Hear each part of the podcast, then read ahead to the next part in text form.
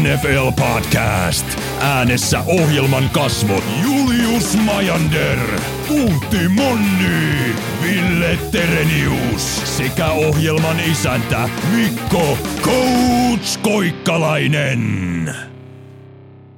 Tervetuloa kuuntelemaan Green Zone N F L-podcastia. Minä olen Mikko Koikkalainen, tämän ohjelman isäntä. Mukana myös Julius Majander ja Ville Terenius. Tervetuloa. Hei vaan. Morjes. Aivan mielettömän sekopainen N F L-viikko takana. Mikä oli teidän suosikki viimeisen sekunnin voitto field goal, mitä viime kierroksella tapahtui? Kyllä mun mielestä ehkä tuossa Denverissä oli sen verran paljon happeningia, että, että tota, sen verran villi, villi meininki, että oli, oli se aika huvittava. Joo, kyllä se siihen melkein kallistuu. Se, miten, miten hienosti tehtiin rauha kikkerille keskittyä potkuun ja minkä sekoilun jälkeen se sitten vielä niin kuin lopulta saatiin sisälle asti, niin hatunnosto. Näin valmennetaan hyvin. Siinä oli kyllä kaikkea. Mä, mä nostan kokonaisuudessa kuitenkin tuon Houstonin se edeltävät sekunnit, millä sitten sinne päädyttiin, niin siinäkin oltiin aika sekuntien varassa, että saatiin spaikattua ja käytettyä. Vedettyy se viimeinen potku, mä laitan kyllä nosta Houstonin, mutta ää, yksi niin kuin kaikki aikojen kierroksia tosiaan niin paljon tiukkoja pelejä, oliko joku ennätystyyli, että eniten yhden skoren pelejä? Niin siis kymmenen peliä alle touchdownilla, eli pysy kiinnostaminen loppuun asti. Etukäteen me tiedettiin, että niin kuin kolme kärkiengiä on pailla ja yksittäisikkunan pelit on kurahtavia, mutta pelit pysy niinku kiinnostavina, no ei ehkä kiinnostavina, tiukkoina. Pysy, pysykö Colts Patriots kiinnostavina loppuun asti? Colts ei ehkä ole sellainen kiinnostava ihan hirveästi oikein missään kohtaa, mutta onneksi tämmöisiä Pats, Colts ja Raiders Jetsiä vastaan, siellä oli myös tämmöisiä Lions Chargers-pelejä, jotka piti. Miten niin ei pysynyt kiinnostavana? Siellä penkitetään Mac Jones, no haetaan Bailey Chappi vetämään fake, fake spikin ja sitten...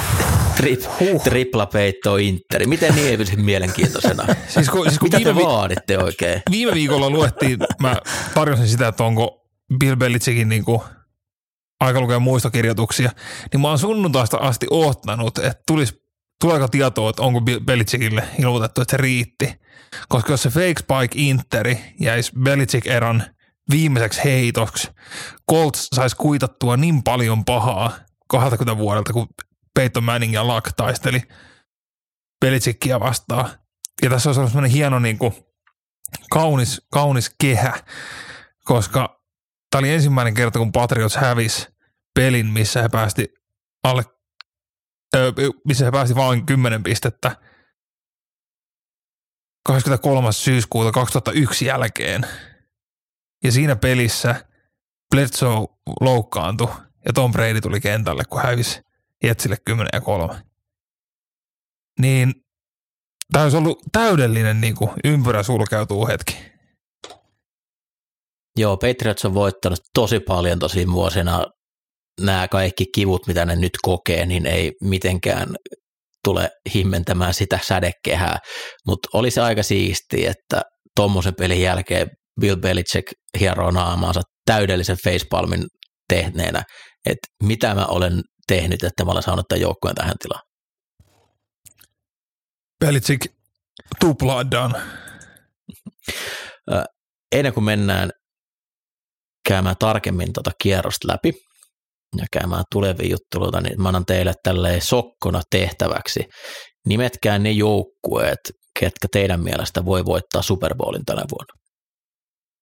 Tai tällä kaudella. Ville eka. Uh, jos miettii A F C:n puolelta, niin Chiefs, Ravens, Bengals.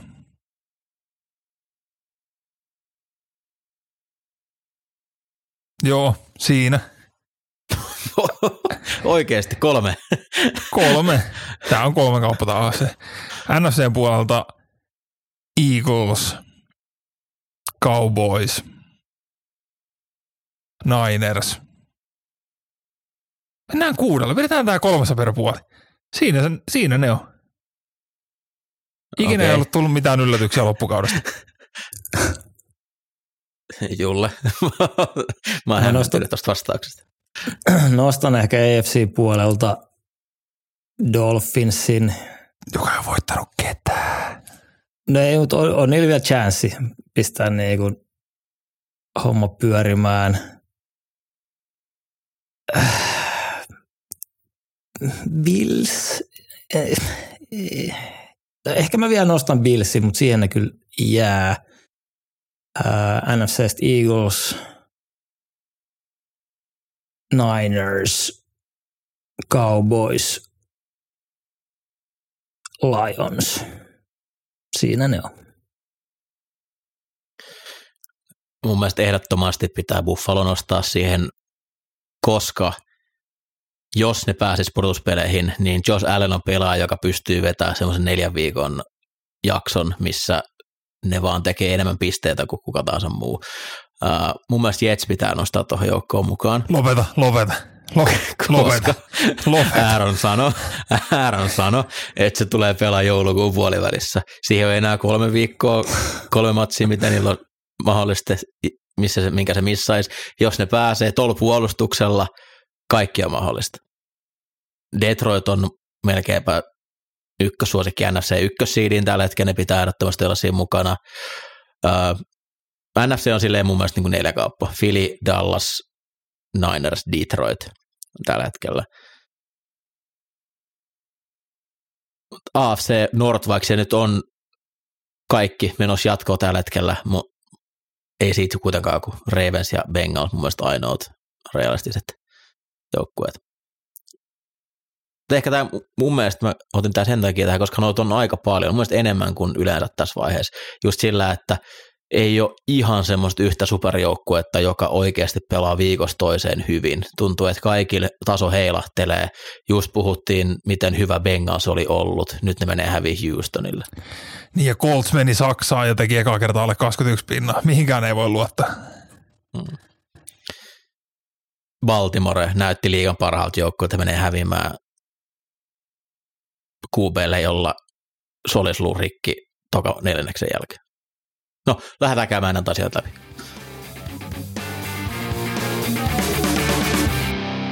Viime viikon voittajat ja häviäjät.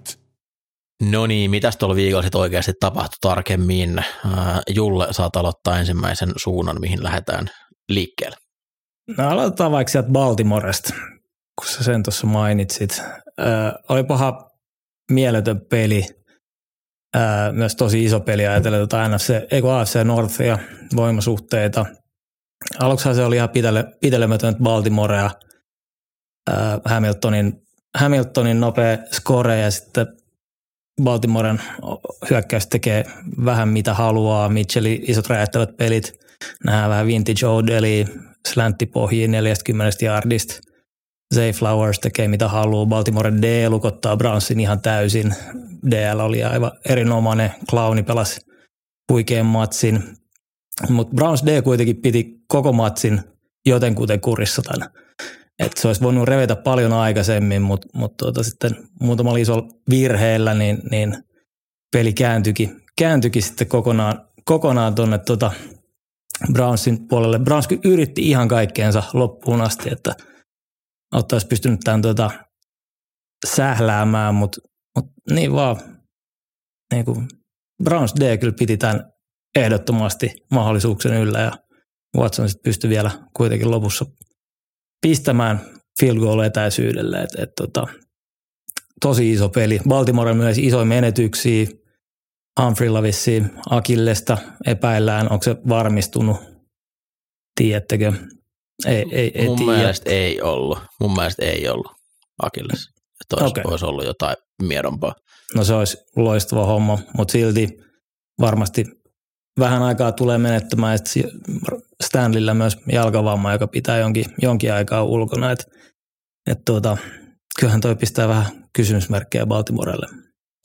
Siis älytön peli. Älytön suoritus. Browns ensimmäinen joukkue kaksituhattaluvulla teki siis isomman ennätyksen. He oli tuossa pelissä viisikymmentäyhdeksän minuuttia ja kaksikymmentä sekuntia taka-ajoasemassa. Ja onnistui voittaa peli. Se oli neljäkymmentä sekuntia mennyt, kun ne tuli se pick six. Ja sen jälkeen kello oli nollassa, kun he tuli ohitte, mikä on niin kuin uskomaton, miten hyvin pystyi roikkuun siinä. Mutta siinä oli myös se, että tota, se, miten he muutti sen. Ensimmäisellä puoliskolla Deshaun Watson ei saanut yhtään mitään. Se oli joku kaksi yksitoista ja oli se sitten lopuksi ekan puoliskon jälkeen kuusi kaksikymmentäkaksi se heitot. Mutta siinä he heitti niinku keskimmäisesti syvempään. Toisella puoliskolla average depth of target viisi pilkku yhdeksän jaardia. kahdeksankymmentäseitsemän prosenttia heitoista oli alle tikuista. Ja tota, Watsonilla oli vaan kaksi heittoa toisella puoliskolla, jotka oli yli viisi jaardia skrimmakesta. Kaksi kurlia. Eli Fred Kolmanten hienosti tiivisti, että ö, he muuttuu Steelersiksi, jotta he pystyvät voittamaan Baltimore. Tuo Ravens on niin hämmentävä joukkue. Tämäkin oli siis täysin heidän ottelu. Se, miten huonosti Clevelandin hyökkäys pelasi sen ensimmäisen puolen, ei pitäisi olla mitään asiaa voittaa tuota ottelua. Sitten yhtäkkiä viimeisestä kahdeksasta Brownsin drivista niin kuusi skoorasi. Ja se, että ne sai sen kellon kuulutettua siinä lopussa, että viisi, viisi minuuttia kellosta pois ja fieldari sillä, sillä voittoon. Toki se kypärä, kypärästä pompannut pick sixi, niin on aika monen swingi tuossa ottelussa, mikä Clevelandilla oli. Niin mä nyt edelleen kyllä pidän, to, mennään tuohon isoihin Ravens-uutisiin kohta, niin kyllä silti, vaikka toi Browns D on todella kova, niin kyllä Ravens on näistä paljon paljon parempi joukkue kokonaisuudessaan. Mutta tietyllä tapaa, jos sä häviät jatkuvasti isosti johtaisuudesta otteluista, niin en, en tiedä missä se on se rakenteellinen vita. Miksi näin pääsee tapahtumaan? Toi on todella outoa, että he on siis tehnyt taidetta näistä kyllä tämän kauden tappioista. Jokainen on niinku täysin omissa käsissä ja löytävät uusia keinoja hävitä se. Ja tuollakin oli siis Jackson missasi heittoja, mitkä mitkä se on tällä kaudella osunut, mitkä olisi muuttanut paljon tätä tota peliä. Mutta ää, tässä juuri ennen kuin alettiin nauhoittelemaan, niin selvisi, että valitettavasti Cleveland Brownsin pelirakentaja Deshaun Watsonilla, hänellä on nyt sitten isompi vamma siellä. Tuli tuossa ottelussa, taisi tulla siinä toisella neljänneksellä, ei pystytty hieroa kuntoon. Ja Oi ei. Watson on nyt loppukauden sivussa. Sen lisäksi hän sai high ankle sprainin, mikä on myös aika veemäinen vamma. Sääli, Brownsin puolustus, jäänyt P J Walkerin. Miksi tapahtuu pahoja asioita hyville ihmisille? Mm. Mm.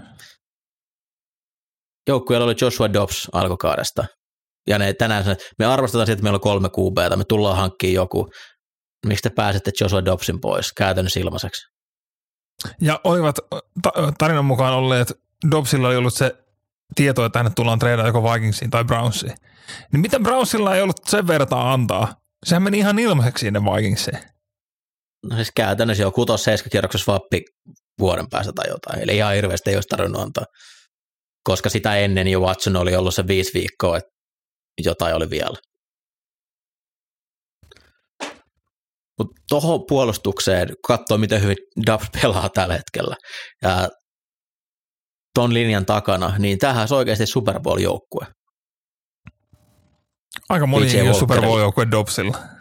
Niin, P J Walkerilla ne ei ole Super Bowl-joukkue. Ei, ja nyt oli jo, että ensi viikolla mahdollisesti tarttaisi itse asiassa D T R, ei P J Walker. Okei, okay, okay. No, se, se, se on villiä. Ei, että tuota, Tot... taisi olla jo nyt Thursday Night Footballissa, ellen väärin muista. Ei, katsotaan. Joo, kyllä Baltimorea vastaan. Joo, niin siellä saadaan D T R-show, ei, kun, mikä viimeksi meni. Ei, ei, ei. Ei, joku Cincinnati Baltimore. Ei, kun se oli toinen A F C. No joo. joo. joo. Mutta joka tapauksessa pidetään peukkaa D T R pelaa. Joo. Äh, kokonaisuudessaan Clevelandille he maksoivat aika paljon Watsonista, he antoivat aika paljon rahaa ja he myös teki sitä sopimusta niin, että tänä vuonna olisi aika halpaa pelata.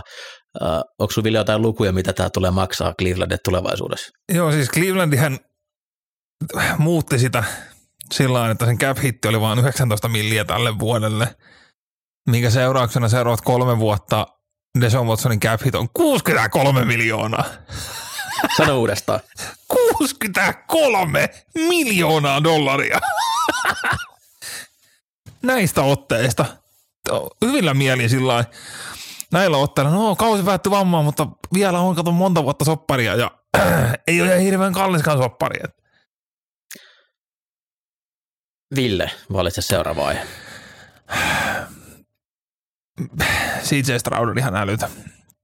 Ensimmäinen se on haluan, niin ihana. Ensimmäiseksi mä haluan kiittää Caroline Panthersia, jotenkin omistajansa David Tepperia siitä, että valitsin Bryce Youngin Carolinaan.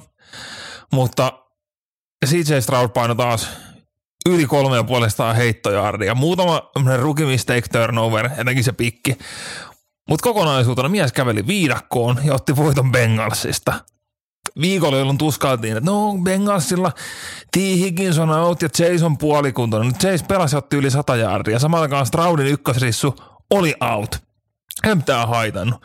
Siellä Cowboysin vanha, no left... niin, vanha leftover Noah Brown, joka olisi joku vitonen Texansinkin depth chartissa, otti toista viikkoa joku sata viisikymmentä jaardia. Se on muuttunut Tyreek Hilliksi. Siis offensive rookie of the year alkaa olemaan aika lukko. Ja jos nyt katsotaan Houston Texansin loppuohjelmaa,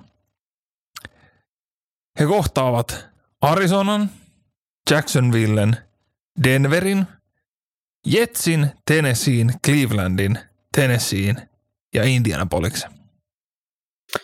Ne tulee voittaa ton divari. Niin, sitten se Stroud tulee viemään tämän porukan playoffeihin. Ja on aika miettiä, että pitäisikö Stroudista alkaa puhua M V P-kisassa, koska semmoista selkeää ei ole. Joukkue, joka oli viime vuonna kolme kolmetoista ja yksi. Ja lähtökohtaisesti oli niinku vuoden päässä siitä, että taisi vuoden päästä, että ne pystyisi kontentaa. Niin jos et on nipun rahaa playoffeihin, niin hän tulee olemaan saamaan M V P-ääni. Sinsiäinen puolustus teki tosi hyvää jälkeä viime viikkoina. Myös Ninersia vastaan olivat tekivät Ninersin elämässä tosi vaikeaa. Houston viisisataaneljäkymmentäneljä jaardia vierasottelussa. Joo, se syötön katko, millä Bengals pääsi otteluun mukaan otteluvussa, se oli siis täysin huono ja väärä heitto, ei olisi pitänyt ikinä tehdä ja näin. Mutta Bengals tasoihin, ei mitään hätää, otetaan pallo, mennään tekemään voitto T D siinä viimeisellä puole- puolestoista minuutissa. Niin kylmä jätkä, siis ne oli niin upeat heittoja, mitä se viimeisen driveilla tuli. Koko ton ottelun ajan C J Stroud oli parempi pelirakentaja, mitä Joe Burrow oli. Jos olet niin kuin, pystyisi katsoa vaan, että heittää jonkun, että sanoo, että hei, toinen näistä on top kaksi pelirakentaja tässä liigassa, niin kukaan ton ottelun aikana seurannut ei sanoisi, että se olisi ollut Burrow, vaan se olisi ollut C J Stroud. Mm. Siis Stroudin otteet nyt, niin kuin tali, hän, hänestä tuli toinen ruukie seitsemänkymmenen vuoden jälkeen, joka on heittänyt yli kolme ja puoli sataa jardia back-to-back peleissä. Ja Stroudilla oli jo kolmas kolme ja puoli sataa jardin peli tälle vuodelle. Josti yksi oli joku viisisataa. Niin, ja se, sillä se on niin kuin taso sen niin kuin Cam Newton ja Andy Luckin kanssa niissä. Mutta kun katsoo, että joo, usein niin kun tehdään näitä, että tota, play actionilla ja screeneillä ja kaikilla semmoisilla vähän helpotetaan sitä ruukia. C J Stroud suorissa droppakeissa, missä sillä on puhdas poketti, ei mitään play actionia, ei screenejä ja vähintään neljä rusheria vastassa. Ihan paras passing grade. Eniten yards per attempt. yksitoista touchdown päässiä niistä eniten tällä vuonna liigassa. Nolla turnover worthy playsiä ykkösenä.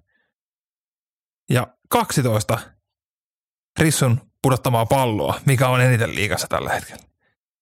Et se siellä vähän vie niinku aiheutuu miehelle jarrua, mutta älytöntä tulosta. Ja hänhän on nyt tämän, öö, että kymmenen viikon jälkeen johtaa liigaa pääsijardeissa per peli ja T D-int ratiossa.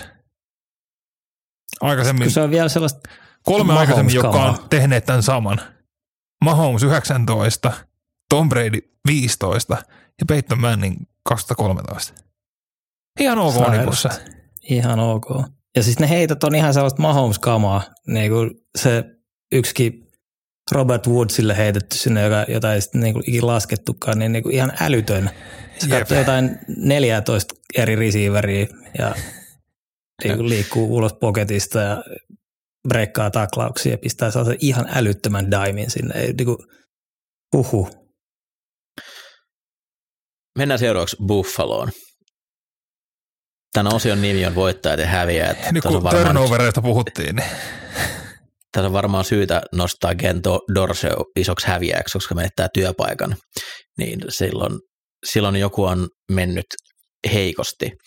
Äh, toi ottelu oli kohtuu, kohtuu sekopäinen. Buffalo teki kaikkensa, jotta he olisivat hävinneet tuon ottelun. Denver ei mennyt millään halua ottaa sitä lahjaa vastaan. En mä nyt kehtaa, ei mulle tarvii. Mutta Buffalo oli, että hei, ei kun ihan oikeasti, tämä on teidän. Se I insist. Viimeisten sekuntien sekoilu. Denver on noin siinä fringe field goal rangella. Buffalo tulee petto nolla, eli tuo yhden enemmän, mitä hyökkäys pystyy blokkaamaan, säkittää Russell Wilsonin. Ja kolmekymmentä jostain neljävitoselta, ei mitään asiaa field goalia siitä potkasta. Buffalon päävalmentaja Sean McDermott päättää tehdä uudelleen tämän saman peitto nollan.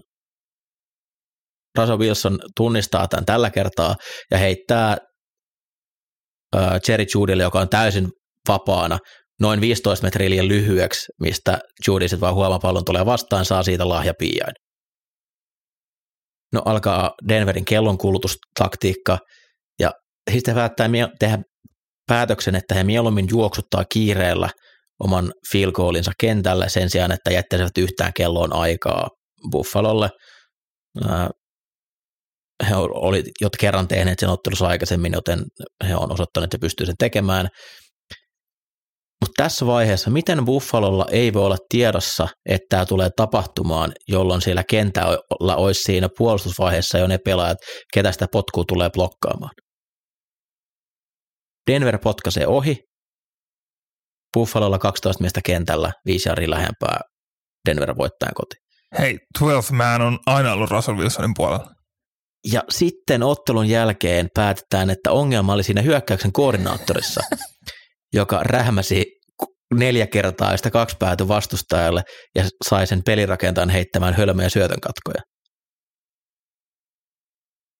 Buffalon hyökkäys on kaikissa tilastoissa top neljä, top kolme, top kaksi.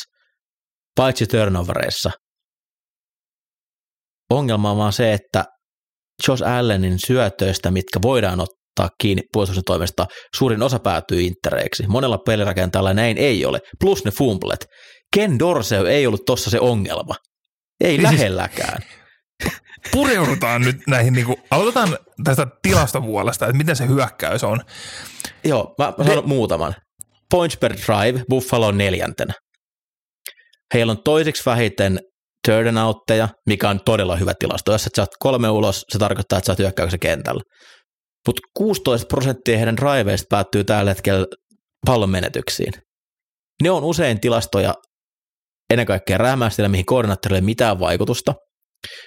Syötön katkot, joo, riippuen miten se on tehty se peli, että onko pelirakentajilla ollut mahdollista olla heittämättä sitä, onko annettu vastauksia.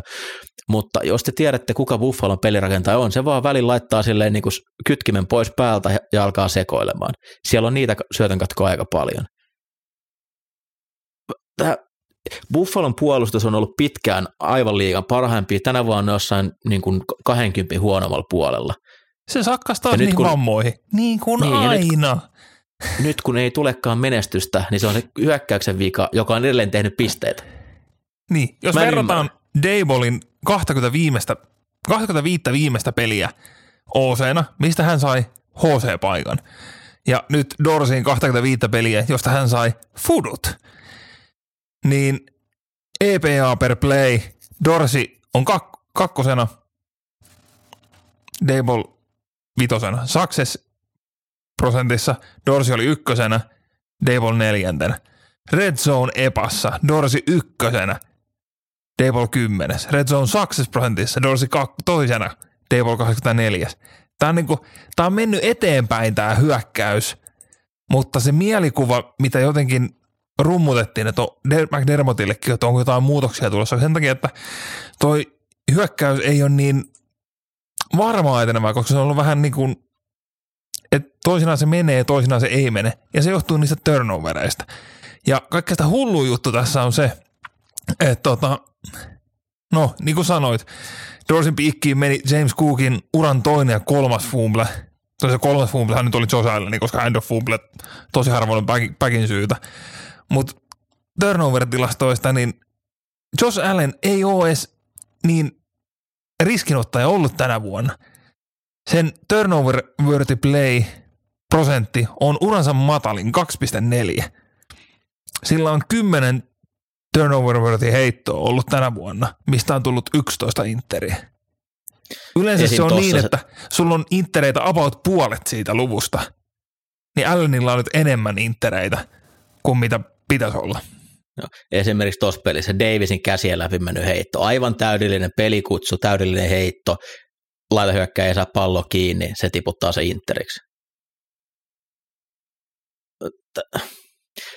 Tässä Buffalossa näkee, että siellä on ihan äärettömät paineet voittaa. Niin kuin oikeasti ne on ollut lähellä, niin ne olisi pitänyt varmaan voittaa. Ne oli kolmentoista sekunnin päässä, ettei ne olisi voittamaton Chiefsia pystynyt silloin kukistamaan vieraskentällä. Ja siitä lähtien toi organisaatio on mennyt koko ajan vähän alaspäin, alaspäin, paineet vaan kasvaa ja kasvaa ja kasvaa. Niin ja siis kaksituhattakaksikymmentäyksi, sorry, Billsillä oli tämmöinen samanlainen mid-season funkki, jossa heillä oli about ihan samat tilastot. He oli kaksi ja neljä niissä. Points per gameissa teki kaksi pinnaa enemmän pelissä. Total yardeissa oli kolme yardia enemmän. Molemmilla pelissä oli kolmetoista turnoveria. Ei ollut De- Dabolin vika, Dable saa jatkaa. Nyt laitettiin mies vaihtoon. Mutta tässä haisee vähän semmoinen niin kuin, myös semmoinen McDermottin, että tässä on jotain henkilökohtaista, kun Josin Q B-valmentajasta tulee O C. Ja Dermotin puolustus, niin kuin joka vuosi, sakkaa loukkaantumisten myötä. Niin, hei kattokaa, me tehdään jotain. Ja nyt siellä nostetaan niin Joe voi... Brady, joka teki pirullisen kovaa tulosta Karolainassa. Se, se, se sai Karolainasta kesken kauden potkut niin. kaksituhattakaksikymmentäyksi. Niin, no kato, jos ei tule intereitä ja fumbleja, niin silloinhan se on parempi kuin Ken Dorsey. Mm. Siis tällä hetkellä Mike Tomlinin pitäisi soittaa äkkiä Ken Dorseylle, että onko mitään hommia, olis, olisiko kiinnostusta täällä, olisi tuut vähän Matt Canadaan vinkkaileen, että mitä tehdään. Dorseylle pitäisi olla ottajia. Toi, toi hyökkäys oli ihan älytön, on ihan käsittämätöntä, että siitä annettiin furt. Ja ne sai sen juoksupelin toimimaan Dorsin aikana. Sehän ei toiminut D-ballin aikana. Dorsi laittoi sen juoksupelin myös toimimaan. Muutakin kuin R P O-pelit, missä, tai sitten Josh Allen on juoksijana. Ne on tänään vaan todella hyvä, hyvä juoksujoukkue. Mutta McDermottin, silloin nyt se pelikerä käytössä, kun äh, alkaa vähän tuntua lämpöä pakaroissa, niin potki koordinaattori pihalle. Mitä, siis menee kattoo D C vai O C, vittu mä itse D C ei pysty, laitetaan, laitetaan O C pihalle. Sehän tässä vielä niin kuin on, että tosi usein, jos laitetaan koordinaattori pihalle kesken kauden, niin se on siltä puolta palloa, missä H C on. Ja hän tulee, että no, että hän alkaa vetää tämän niin kuin koordinoimaan tämän loppupätkän tästä. Niin nyt laitetaan toiselta puolen palloa. En, en, en todellakaan tiedä, mitä tulee Buffalossa tapahtuu, mutta on, on niinku, otetaan aika isoa riskiä nytten, että tämä tulee meneen huonommaksi. Julle. No hauska peli oli Chargers Lions, aikamoista pyssyttelyä. Siellä oli paljon hyvää, hyvää tota, äh, Dan Campbell, Ben Johnson, mun mielestä älyttömän hyvää duunia. Lions teki aika lailla mitä lyystäisi hyökkäyksessä. Peli kulki heittäen juosten, oli mun mielestä rohkeita vetoja. Tämä esimerkiksi slip pääsi tight endille, en edes tiedä kuka tämä tight end oli. Oli hieno pelikutsu ja sitten tota, myöskin, että lopussa mentiin neljä kaksi tilanteessa ja tota, voitit, voittivat pelin sillä. Ää, muuta positiivista, niin Herbert näytti älyttömän hyvältä.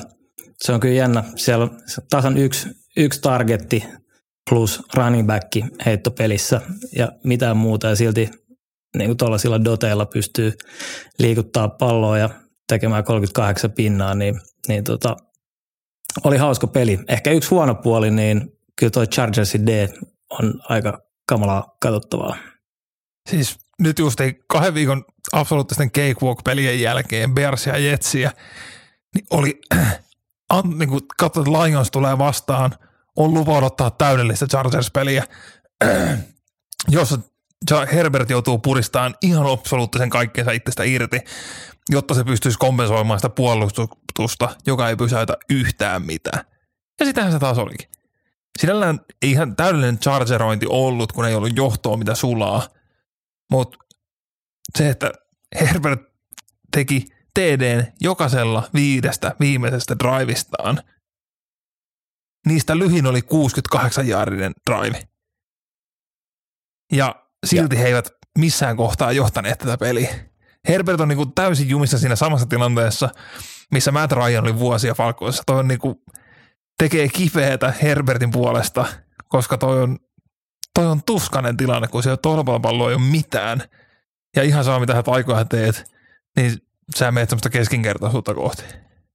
Ja, ja ihan hirveästi, että saa juoksupeliltä tukea ja sun laiturit, paitsi Keenan Allen, ei pysty ottaa mitään separationia, jolloin jokainen heitto pitää olla semmoiseen postilaatikon kokoiseen, että se tarttuu kiinni.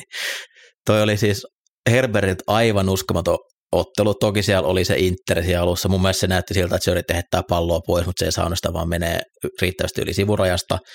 Mutta mun on myös pakko nostaa Jared Goff. Goff on vähän liidellyt tutkan alapuolella tässä. Se, että Detroitilla on hyvä kokonaishyökkäys. Mun mielestä Goff pelaa tällä hetkellä uransa parasta peliä. Se ei ole enää vain sitä, että ympäristö häntä nostaa ylös. Se pystyy heittämään. Neljäs ja kaksi lopussa ne laittaa ihan puhtaa viiden miehen heittokombon ja Goff laittaa pallon oikeaan paikkaan. Noi ei ole pelejä, mitä sä kutsut pelirakentajalle, jota pitää suojella tuossa tilanteessa. Eli pelitasan ja sitten olisi riittänyt saada sille joku kolmekymmentä jarria sen jälkeen se voitto field goaliin. Ää, muutama sana Chargersin puolustuksesta. Ää, cap-hitti, mitä he puolustukselleen maksaa, on liikan, liikassa toiseksi isoin. Siellä on ihan valtavalla sopimuksella pelaavia puolustajia. Siellä on päävalmentaja, joka tuli puolustuksen nerona. No, tämä puolustuksen nero on saanut aikaan puolustuksen, joka haluaa ottaa isot pelit pois, mutta antaa eniten isoja pelejä koko liigassa. kaksikymmentäyksi vuoden jälkeen Chargers on päästänyt sata kaksitoista peliä, milloin on tullut vähintään kaksikymmentäviisi jaardia. Tämä on eniten liigassa. Ja hän tuli ottamaan isot pelit pois tällä syvällä skeemallaan. Tämä oli Daniel Popperin Atletikin tilasto. Sitten toinen samalta, samalta mieheltä. N F L-hyökkäys on neljätoista kertaa tänä vuonna saanut yli neljäsataaseitsemänkymmentäviisi jaardia yhdessä ottelussa. Charger on päästänyt näistä neljää. Toi on aivan posketon tilasto. Toi, toi, toi on aivan absurdi tilasto. Toi on aivan käsittämätön tilasto ottaa huomioon, että ketä siellä on pelaamassa ja kuka sitä hyökkäystä vetää, puolustusta vetää.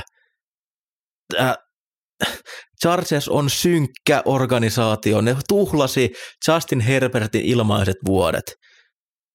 Ne maksoi J C Jacksonista aivan jumalattomasti rahaa. Se ei pystynyt ei hätää, pelaamaan. Mikko. Ne tulee tuhlaan Justin Herbertin myös kalliit vuodet. Kyllä. Mua siis satuttaa. Justin Herbert ei ole ollut tänä vuonna täydellinen. Se on ollut kaukana siitä. Toki pitää muistaa, että sillä tuli luu ulos vasemman käden sormesta, mikä saattaa ehkä vähän haittaa, kun väistelee puolustajia. Heitto, heittämiseen ei pitäisi olla tekemistä, mutta itseäni ehkä haittaisi, jos luu on tullut ulos sormesta ja koittaisin urheilla sen jälkeen. Mutta nämä otteet, mitä tuo puolustus tällä hetkellä tarjoaa, niin se masentaa mua. Se oikeasti masentaa mua. Toi oli ihan mieletön ottelu, mutta ää, kun Chargers tasoitti sen siinä joku neljä minuuttia jäljellä, niin sä et voi päästä ensimmäisellä downilla neljäkymmentä jaardia niin, että siinä laitahyökkäjän lähellä ei ole yhtään puolustajaa viiteen jaardia.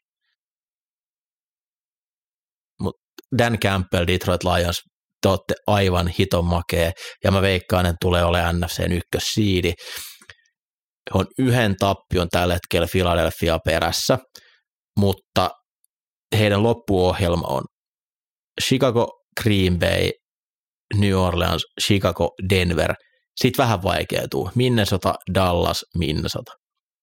Eli ne pystyy, tuossa on, mä en tiedä onko ne alta vastaan ja yhdessäkään ottelussa. Ehkä Dallasia vastaan vieraissa. Kaikissa muissa ne on suosikkeja. Olin hivenen huolissani siitä, miten huonosti he pääsi Herbertiin kiinni.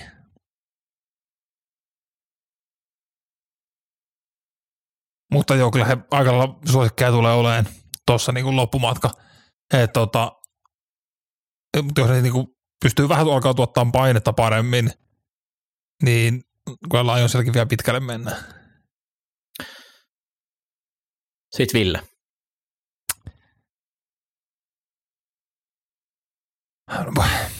Kun nyt käytiin näitä, näitä Super Bowl-toiveikkaita, niin A F C Nortti, että kaikki on menossa playoffeihin, mutta ei sieltä nyt kaksi joukkuetta kyllä mitään voittamassa, mutta siis Pittsburgh Steelers vastustaja on outgainannut ne joka ikisessä ottelussa tänä vuonna. Ja silti heillä on kuusi ja kolme rekordi, mitä ei ole ikinä ennen tehty. Ää, äh. Steelers on sata seitsemän joukkue vuoden tuhatyhdeksänsataaneljäkymmentä jälkeen, joka on outgainattu yhdeksässä suorassa, yhdeksässä pelissä putkeen. Ja heillä on paras rekordi näistä, tämä kuusi ja kolme. Ja itse asiassa he ovat ainoastaan toinen, jolla on positiivinen rekordi näistä. Mutta toi perustuu tasan siihen, että siellä niin kun, heidän turnoverit ero on hyvä ja se puolustus tekee niin kun oikea-aikaisia juttuja ja samoin se hyökkäys niin kun kytkihetkillä toimii. Muuten se, se ei parantaa toimi. Koko ajan. Se parantaa koko ajan. Mä, mä en siis, tämä ei ole mitenkään, niin kun, tää ei voi toimia niin kun läpi kauden. Mutta se ohjelma näyttää, ei. Että se on ehkä mahdollista, mutta siis points per play, Steelers on kaksikymmentäkuusi, E P A per play, he on kaksikymmentäneljä, ja Redsonen touchdown-reitti on kaksikymmentä. Tämä on kuusi ja kolme jengi. Mut heidän mun mielestä to, tota joukkoa ei pidä miettiä Super Bowl, Super Bowl voittajana. Tota ei, pitäisi miettiä, ei, ei joukko, pidä. Joka pääsee pitkästä aikaa pudotuspeleihin. Mutta siis mä, mä, Matt Canada, Kenny Pickett kombo. Canadan laskettu sidelineille, sillä oli jo positiivinen vaikutus, mutta se jotenkin niin kun, kaksi, se pelkää. Kaksi hyvää peliä sen jälkeen, tai hyvä ja se hyvää, pelkää Kenny Pickettiä. Nyt sillä oli no, kaksi hyvää peliä, mitä hän oli sata kaksikymmentäkuusi heittojärjeä, kun oli tässä pelistä. No jumala, seitsemäntoista pistettä ekalla puoliajalla. Niin, että tavallaan, ne. Siis tämä oli Steelersin hyökkäyksen linjalta ihan älytön peli. Siis heidän... Broderick Jones alkaa muuten näyttää pelaajalta. Juu, siellä meidän puolustus, puolustajat liikkuu, kun Broderick saa kädet kiinni. Mutta tässä on vaan semmoinen maku pikkuhiljaa, että toi Kenny Pickett, ainakin näin Canadan kanssa, kenkään muun kanssa sitä on nähty, niin tämä on hyvin Bengals ja Andy Dalton. Me ollaan tässä ja tämä toimii tällain. Et, et, on, onko tämä riittävää? Onko tämä ok? Vai uskaltavatko he lähtee hakemaan jotain muuta tilalle? Vai onko se liian pelottava juttu, että jos onkin huonompi? Julle, onko sinulla vielä jotain? Uh... Mä rupean kyllä olemaan aika valmis näillä. Mä haluan, uh, hei puhutaan James Winstonista, Mikko. Ai vitsi joo, todellakin. Niin, jos ei Julle halua tästä puhua, niin nyt puhutaan. Sainz oli ihan purjeessa alkupeli. Sitten tuonaan James Winston kentälle, kun oli mitä kaksikymmentäneljä pinnaa perässä. Ja Johannelako tapahtuu kaksi ihan käsittämätöntä touchdown-heittoa. Jota ja kukaan muu edes lähde yrittää liigassa. Niin, ja siis just se crossbody, silloin se rollas vasemmalle ja heittää oikeaan nurkkaan. Siis se on peli, mistä on yhdeksänkymmentäyhdeksän pinnaa Interi. Mutta ja vielä James, niin, James on kerännyt niin paljon turnover-karmaa, että sitten nyt tuli teille. No sitten ne turnoverit tuli sieltä. Kaksi Interiä, kun se lähti vähän pakottaa sitä, mutta Jamie Show. Sitten kun se alkoi vähän, vähän pakottaa. Vähän pakottaa. Vasta siinä vaiheessa. Niin, mutta oli kyllä ilo seurata Jamiesia.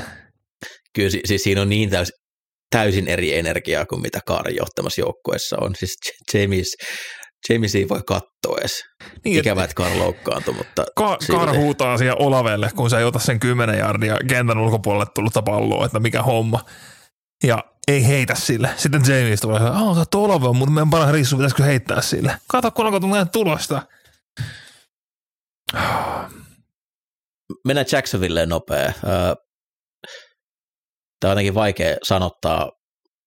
Mielestäni San Francisco neljäkymmentäyhdeksänkers on joukkue, joka on liigan paras silloin, kun niillä menee kaikki putkeen. Eli jos jokainen joukkue pelaisi just niin, mihin ne parhaimmillaan pystyy, niin Niners kokonaisuudessa on varmaan liigan paras jengi. Mä en, mua ärsyttää, että Washington meni käytännössä lahjoittaa Chase Youngin niille, koska ää, voin sanoa, että on ihan kohtuullisen ärsyttävää alkaa settaamaan tämän pass protectionia silleen, että sulla on Chase Young ja Nick Bosa siis sentterin molemmilla puolilla kökkimässä A-käpeissä silleen, että me tullaan tästä. Sitten ne menee seuraavaksi ne piksi sinne endeiksi, kolmekymmentä, ja sitten ne kohtaa Q B-luona säkittäessä. Ja toki Prokin se ensimmäinen T D, niin aika hyvin Karsian hän sanoi, että se oli se huonoin päätös, mitä se on heitä, heillä koskaan tehnyt. Ja noista se on maksanut viime kierroksilla. Mutta kun kaikki kosa no, napsuu kohilleen, niin toi on kyllä todella vaikeasti voitettava joukkue. Sitten jos ne joutuu taka-asemaan, tilanne on eri, mutta silloin kun se pelisuunnitelma osuu, niin niinä viikkoina Niners ei ole hirveän kiva kohdata. Ei ole mitään Jacksonvillella mitään asiaa tuossa matsissa. Jacksonville äh, mietittiin sitä, että miten epäkunnioittavaa Epäkunnioittava se oli, että Jacksonville nähti vähän alta vastaana siihen peliin ja sitten heillä niin kuin mopattiin lattiaa siellä. Ää, Jaguars on siirtynyt fraud-listalle sinne Dolphinsin viereen, istuu nätisti. Mutta kyllä mä edelleen tuskailen sen kanssa, että niin hyvältä kun pre-seasonilla kauden alussa Calvin Ridley näytti, niin miten se ei toimi? Ei yhtään tällä hetkellä. Se on täysin Christian Kirkin varassa se hyökkäys. Joo. Jotenkin tuntuu, että se kaikki on hirveän lähellä siinä hyökkäyksessä. Siellä ei koeteta venyttää kenttää. Ja kaikki räjähtävyys tietysti puuttuu tätä kautta, jolloin sitten drivien pitää olla hirveän täydellisiä. Ja Doug Peterson luovutti pelin kutsumusroolin pois. Siellä on nyt Press Taylor kutsumassa. Tämä sama kävi Philadelphia Eaglesissa vuonna kaksituhattakaksikymmentä. Doug Peterson antoi äh, äh, Skip Taylorille, mikä, ei kun Press Taylorille, äh, O C täyden, täyden roolin ja Peterson sai potkut sen kauden jälkeen, kun se hyökkäys oli niin huono. Tuskin tapahtuu Jacksonvillessä, mutta historia toistaa itseään. Oletteko te tajunneet, että Las Vegas Raiders on viisi ja viisi? Kyllä. Se on kyllä mahtavaa. Hei. Saisiko ne, saisiko ne pelata newyorkilaisia vastaan koko ajan? Ja mun mielestä hienoa on se, että he on nyt voittaneet tosiaan Giantsin ja Jetsin, ja molempien pelien jälkeen on poltettu sigarettikopissa, että jumalauta jätkä, tämä toimii. Siihen voi tulla sellainen pieni reality check tässä lähiviikkoina, mutta mä on katsonut sormien läpi, saa juhlia, kun on päässyt Josh McDanielsista eroon. Joo, siis mä oikeasti niin kuin häkeilyyn meni katsoa ihan silleen sarjataulukkoja. Sitten mä otan, että ei kun, no oikeasti viisi ja viisi. Ne, on oikeasti viisi ja viisi. Et Rams on kolme ja kuusi. Mä olisin voinut vannoa, että Rams on ollut par- että niillä on parempi rekordi kuin mitä Raiders. Ei. Niin, näin. Siis justiin se, mietin, että toi C J Stroudin johtama Texans kuitenkin alle kuukausi sitten hävisi sekä Panthersille että Atlantalle. Ensimmäiset viikot on hieno mysteeri, mikä hämmentää kaikkia koko loppuvuoden. Älä missaa ainakaan näitä. Puheenaiheena N F L-viikon kiinnostavimmat ottelut. Lähdetään sitten käymään tulevan kierroksen otteluita läpi. Äh, ensimmäisenä Carolina vastaan Dallas. Itse otetaan toi torstai nopea. Äh, siinä se vastaa Baltimore. Tosiaan aika tärkeä ottelu. Baltimore on toinen huippumatsi divarin sisällä. Äh, vaikein, vaikea ottelu kummallakin viikko sitten tai sunnuntaina.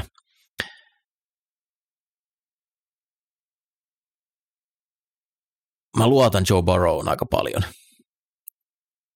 mutta Baltimore vaan tuntuu paremmalta joukkueelta, mutta sitten kun niillä tulee niitä ihme naksahduksia, niin tää on tosi tosi iso ottelu kyllä. Mä itse veikkasin, nämä joukkueet tulee kohta divisioona kierroksella ja siitä tulee aika hurja ottelu. Mä annan pienen äh, voimasuuden edun Baltimorelle ihan tuolla niin kuin kokonaisvaltaisella pelillä, mitä hän on viime viikkoina pelannut, mutta tästä voi tulla aikamoinen klassikko. Niin, molemmat on, on kyllä niin kuin taipuvaisia pelaamaan ylä- ja alamäkiä niin kuin matsin sisälläkin, että niitä varmasti nähdään, nähdään tässäkin. Divisioonan sisäinen matsi, aina voi tapahtua vaikka ei mitään, että, että kyllä tässä niin kuin se kumpi sählää en, vähemmän, niin, niin on, on, on kovilla ja en sitten tiedä, kumpi se tällä hetkellä on, mutta kyllä, kyllä niin kuin Ravens kotona tuntuu mun mielestä siltä, että on, on, on jonkinnäköinen etu kuitenkin. Ja paljon isoja loukkaantumiskysymyksiä myös. Trey Hendrickson loukkaantui viimeisellä downilla Bengalsilla. Ilmeisesti meinaa nyt yrittää pelata. Et tuli joku ihan vaan polven ylitaipuminen, taisi olla mikä, mikä tämä diagnoosi oli. Bengalsilla T. Higgins on ulkona tästä ottelusta. Ja Jamar Chase, vaikka teki sen yhden pitkän teiden, niin ei mun mielestä kyllä näyttänyt ihan sieltä Jamar Chaselta, mikä ollaan totuttu näkemään, että se tuli enemmän tämmöinen bro, broken playna ja mikä, mikä hänen terveystilanne on, koska jos sekä Higgins on poissa, että Chase ei ole täydessä kunnossa, niin se kyllä kallistaa kelkkaa entisestään Ravensille. Joo, että Chase on käytännössä Bengalsin hyökkäyksen ainoa nopea pelaaja. Jos Chasen vauhti puuttuu sieltä, niin se on iso kolaus. Kyllä, mutta on A F C North. Kumpi tahansa on koira, niin tulee voittaa. Äh, mennään sunnuntaihin. Äh, ensimmäisenä ottelu, mikä tuntuu ehkä aika itsestään selvältä. Carolina vastaa Dallas. Ja Dallas on joukkue, joka on ehkä liigan paras pelaamaan tämmöisiä selkeästi heikompia joukkueita vastaan. Ne murskaan. Kyllä, mun mielestä yksi viikon selvimpiä matseja selkeästi, että Dak on kyllä johtanut hyökkäystä suvereenisti. Ja ihan timanttinen on ollut se viimeiset viisi viikkoa tai neljä viikkoa, niin on todella kova. Ihan älyttömällä tasolla. Ei, ei haittaa yhtään, että C D Lamb on niin kuin muuttunut aivan eläimeksi tässä viimeisen kolmen viikon aikana, tekee ihan mitä haluaa. Carolina heittopuolustus on ihan jees, mutta niin kuin sanoit, niin Dallas tekee pahoja asioita, huonompia jengejä vastaan, että et kyllä tässä niinku aika samaa odottaisin. Youngilla tulos ikävä päivä, Parsons ja kumppanit metsästää sitä koko päivän, ää, tekee vähän pahaa sen puolesta, on, on toi aika tekemätön paikka. Ää, Dallasilta Leighton Vander Esch I R:lle, eiköhän nyt niinku viikaksi peliksi ikinä niskavamma taisi taas olla. Että miten, miten Dallas paikkaa tuon toisen linebacker-spotin, se kiinnostaa ehdottomasti. Dallasin puolustuksessa ehkä niin kuin huomannut, että Jordan Lewis on kyllä se heikko, heikko spotti siellä, että sitä kannattaa lähteä kyllä hakemaan, mutta että kyllä lähtökohtani on, että Dallas hoitaa tämän isolla, isolla marginaalilla. Jos, jos me saadaan se Panthers, mikä Thursday Night Footballissa Bearsin kanssa veti varsinaista tuskien taivalta, Heillä oli siis, Panthers teki siinä pelissä Bearsin puolustusta vastaan taidetta, että miten pitkän drivin sä pystyt petään, kuinka monta peliä, kuinka monta minuuttia, mutta kuinka vähän jaardeja. Ja se oli Bearsin puolustus. Niin Cowboys-puolustusta vastaan ei, ei tarvitse olla kentällä niin kauaa, saa sen nollan paljon nopeammin sieltä. Uh, mulla on tähän otteluun tai ylipäätään Karan loppukautta kohta semmoinen vähän fiilis, että uh, Frank Reich, hän valmentaa työpaikastaan, vaikka on ensimmäisen vuoden valmentaja Carolinassa, niin tämmöiset ottelut, tästä voi hyvin tulla oikeasti joku kolmen neljän T D:n tappio, niin Tepper on jo näyttänyt siltä, että hän Hän ei pelkää tehdä asioita nopeasti, jos huomaa, että joku ei toimi, niin voi hyvin olla, että Frank Reich, eli Ranska, näin saksalaistaan sanottuna, niin voi olla työtön jälleen. Ja se tarkoittaa myös, että jos saat kahtena vuoden peräkkään potkut, niin voi olla seuraava, seuraava työpaikka ei ole päävalmentaja. Ja mun mielestä David Tepper, mitä muita näitä pro-joukkueita se omisti, niin oli muuallakin laittanut juuri vuoden välein miehiä vaihtoa, kun ei miellytä. Puuttuu niihin oikeisiin asioihin, ei mikromanageraa ihan hirveästi. Ja Frank Reich kuulostaa niissä pressereissä jo siltä, että hän on täysin kypsä itsekin. Niin toivottavasti vaan Cowboys hoitaa tämän nopeasti, jotta Frank ei joudu kärsimään. Sitten mennään Clevelandiin. Siellä mielenkiintoiset lähtöasetelmat, kun Deshaun Watson ei enää pelaa. Liigan paras puolustus saa vastaansa Villen rakastama Steelers-hyökkäyksen. Tästä voi tulla taidetta. Joo, tässä siinä niinku, lähtökohtaisesti tämä pelihan tulee olemaan pelkkiä puolustuksia. Oletus, mun mielestä tällä hetkellä se tieto oli, että Brownsillakin tulee aloittaa D T R tai Steelers-puolustusta vastaan. Joo, oli ilmoitettu äskettäin. Joo, niin, niin, niin. En, en varsinaisesti odota tästä hirveätä heittopelin juhlaa, öö, mutta Brownsin juoksupeli ja Steelersin juoksupeli viime viikolla näyttivät todella hyviltä. Mä veikkaan, että se tulee hyvin nopea peli, kumpikaan ei heitä palloa yli viisitoista kertaa. Ja tämä ratkotaan maassa niin kuin miehet. Mutta A F C North menee ja tiedä. Uh, Ravensin, uh. ei Ravensin, kun Steelersin kakkosrunningbacki, tai onko se nykyään ykkösrunningbacki, Jalen Warren, kumpi enemmän ottaa snappeja, niin todella miellyttävä pelaaja silmälle. Oli myös upea se spin move. Hän tuli semmoinen se... niinku, osu, tuli siihen tyhjään aukkoon ja painovan nappuloita ja heitti itsekseen spin movin, vaikka ei edes tarvinnut. Näytti, että täältä löytyy. Ja niin kuin sanoin, siis Broderick se... Jones on ihan älytön siinä juoksublokkaamisessa. Jep. Jones on tosiaan niin viime viikkoina niin alkanut löytää sitä. Ja uh, Warrenista tosiaan niin, uh, vähän semmoinen... Uh, Ihan snadisti isompi äh, Darren Sproles tulee mieleen. On, on vähän pidempi, on vähän heftimpi, mutta samanlainen juoksutyyli. Yksi leikkaus, sitten mennään. Jalat käy todella, todella vikkelästi. On hyvä heitto pelissä. Ja just, että löytää sen, mihin se peli on suunniteltu menevän ja ottaa siitä ne järjet, mitä on tarjolla. Plus sitten löytyy vähän sitä jiggy, jiggy, wiggy, wiggy, että pystyy harhauttaa, kuten toi kaksi sekuntia liiaikaisin tehty spinnimuovi tuossa ottelussa kertoi, mutta tosi, tosi makea pelaaja. On myös sitten, niin kuin tosiaan on ottanut tosi paljon snappeja viime viikkoina, että se kertoo siitä, että ne haluaa, haluaa häntä kentällä. Joo, siihen miten tuo Steelersin hyökkäyksen linja on vähän haettu. Nyt se tuntuu vakiintuneen siihen, että tuo Broderikki saa olla oikealla, vasemmalla on toi Dan Moore, joka ei ole ehkä hirveän vakuuttava ollut, niin jos Steelers lähtee hirveästi hyökkään, niin Dan Moore vastaan Miles Garrett tulee olemaan murhaa.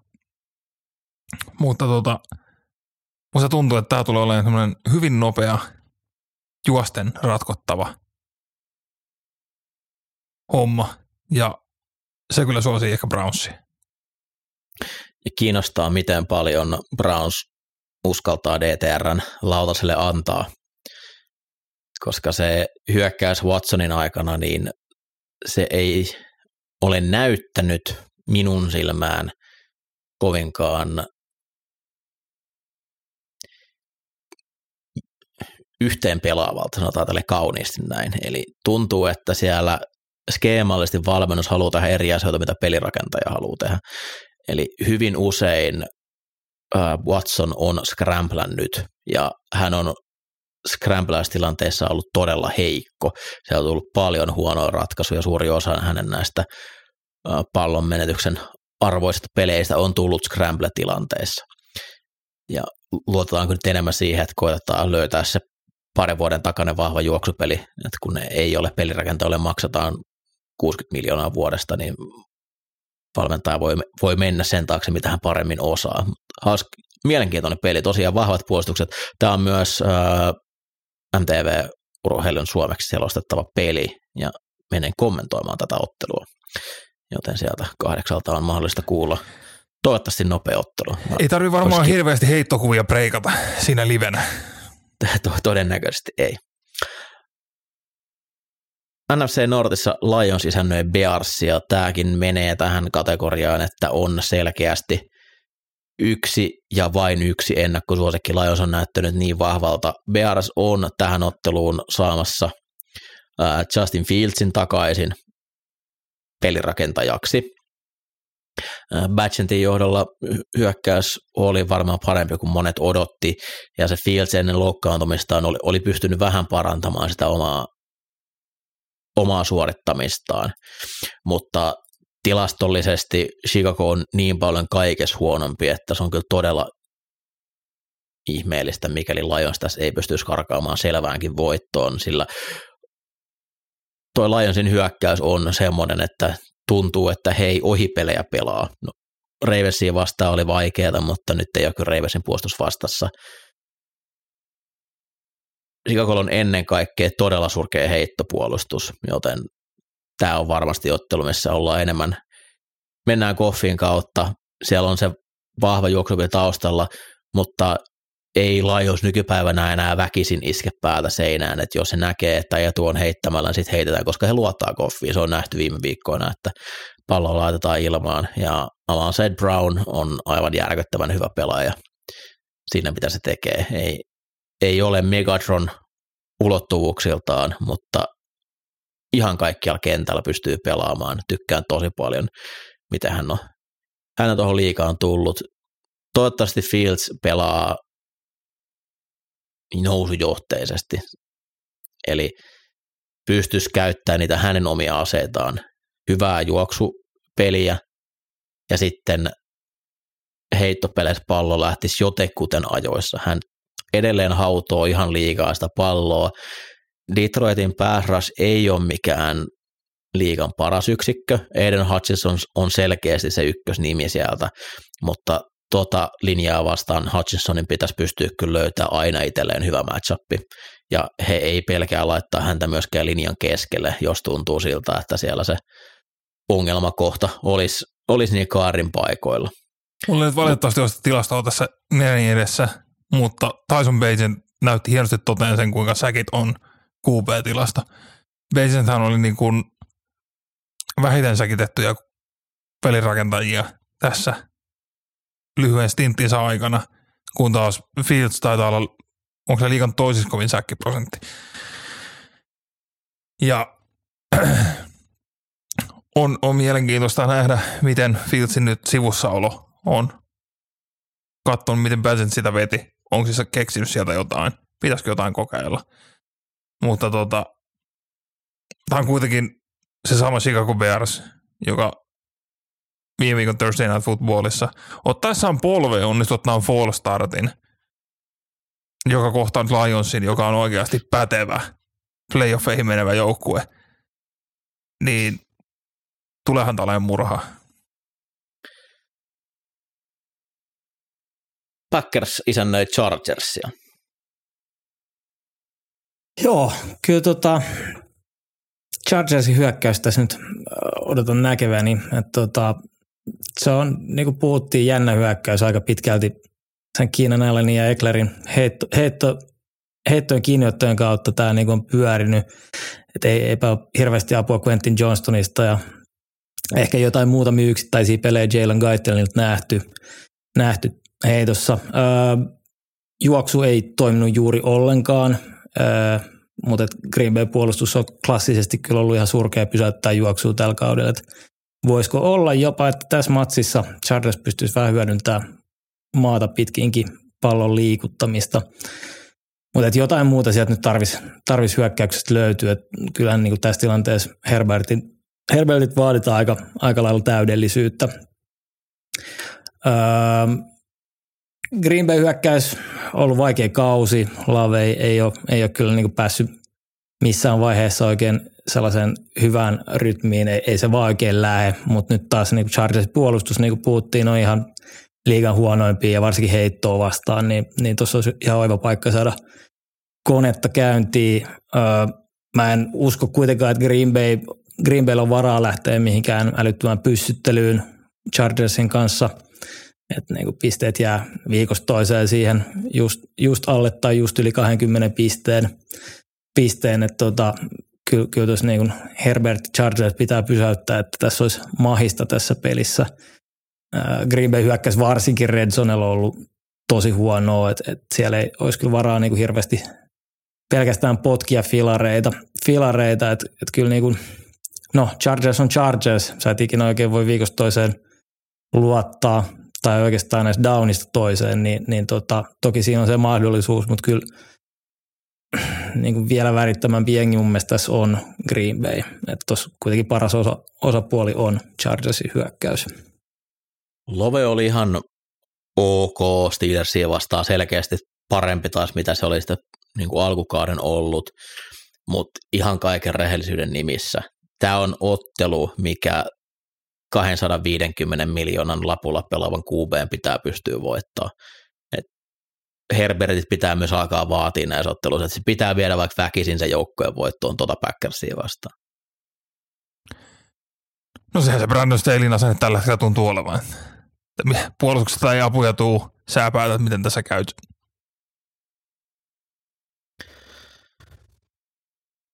Texans isännöi sitten Cardinalsia, joka meni yllättämään Atlantan viime viikolla. Jumalauta. Tota, Kyler Murray. Voin, voidaan todeta, että eturistisille vamma on parantunut. Vaikka tässä juoksi nopeampaa kuin kahteen vuoteen tai jotain. Oli huippunopeus siinä pitkä scrambles. Joo, millä pelasti sen pelin heille. Missä saatiin kyllä, että Atlanta sai tärkeän tiebreakerin draftia silmällä pitää tuosta Cardinalsista. Mutta Cardinals hyökkäys, James Connerin paluu ja Kyler Murrayn paluu yllättäen teki siihen aika paljon. Että se näytti taas ihan kompetentilta. Myös heidän taideensa Trey McBride murhasi Atlantaa, niin kuin jokainen taideeni tänä vuonna. Mutta kun sinne tulee Texans vastaan, niin kyllähän tässä nyt vä- väkisinkin alkaa odottaa, että mitä C J Stroud saa kokattua tuota verrattain luokatonta heittopuolustusta vastaan. Tyler Heinicke ei saanut yhtään mitään aikaan, mutta tuota, C J Stroud, niin kuin puhuttiin, että offensive rookie of the year oikeasti alkaa olemaan aika lukko, niin tämä on semmoinen peli, missä pitäisi pystyä kanssa tekemään aika mittavaa tuhoa siellä. Texans sai juoksupeliäänkin toimii hienosti Bengalsia vastaan, mutta tota, kyllä näkisin, että tämä tulee olemaan myös ilman kautta, ilman kautta tuhottavissa. Öö, ei ole tietoa, onko Nico Collins palaamassa, mutta Tank Dell ja Noah Brown, herran jumala, mitä minkälaiset riskut siellä on kuoriutunut miehistä. Ja Dalton Schultzonen makee, makee lisä siihen hyökkäykseen. Niin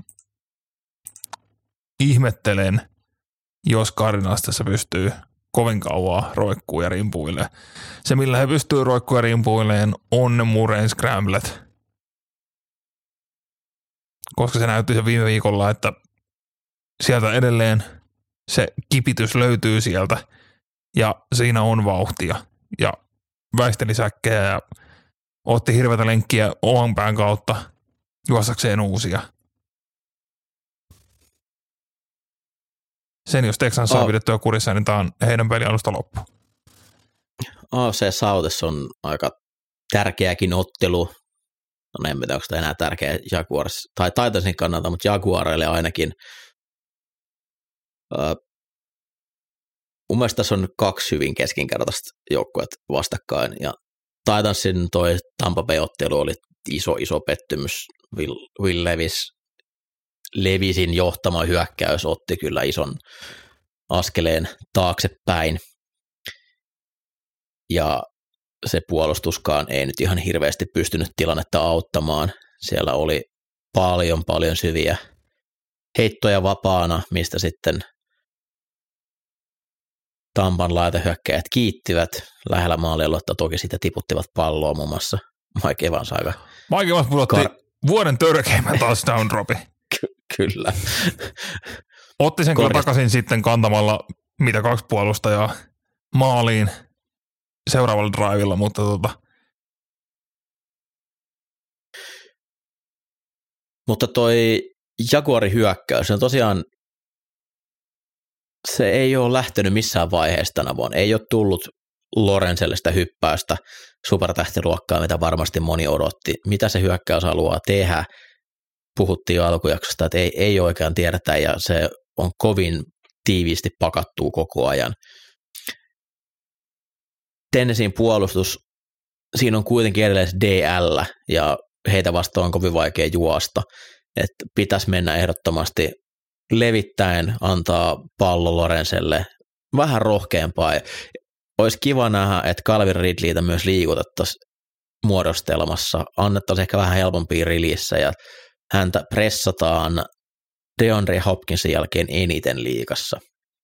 Ja jos laita hyökkää ja jatkuvasti pressataan, niin silloin hyökkäyksen valmennuksen pitää auttaa siinä, eli pitää laittaa häntä liikkeeseen, laittaa stäkkimuotoihin, laittaa silleen, että ei pääse puolustaja iholle, Ant- auttaa sitä pelaajaa, ne osti sinne ykköslaita hyökkään, ja jos se ei pysty yksin fyysistä hoitamaan, niin sitten sen hyökkäyksen pitää kollektiivina auttaa ympärillä. Jotenkin tuntuu, että se ehkä vähän tuosta puuttuu. Tennessee hyökkäys vastaa Jagge puolustus Jacksonville, oli ollut erittäinkin pätevä pidemmän aikaa, mutta ei ollut kyllä sanaakaan tota Ninersin hyökkäystä vastaan. Titansilla aseet ei ole läheskään samassa kunnossa, mitä Ninersilla, joten pitäisi olla taas askel parempaan Jacksonville. Kyllä heidän puolustus pitäisi pystyä tässä ottelussa pitää tilanne niin, että Lorenzelle jäisi se voitto otettaviksi, mutta en yllätys, vaikka Titans pitäisi tätä tiukkana. Divarin sisäiset ottelut on aina jännejä. En nyt muista, miten tässä on historia mennyt, mutta mielestäni Titans on aika hyvin pystynyt kiusaamaan Jaguaria. Äkkiäkö sen katsoo täältä jostain?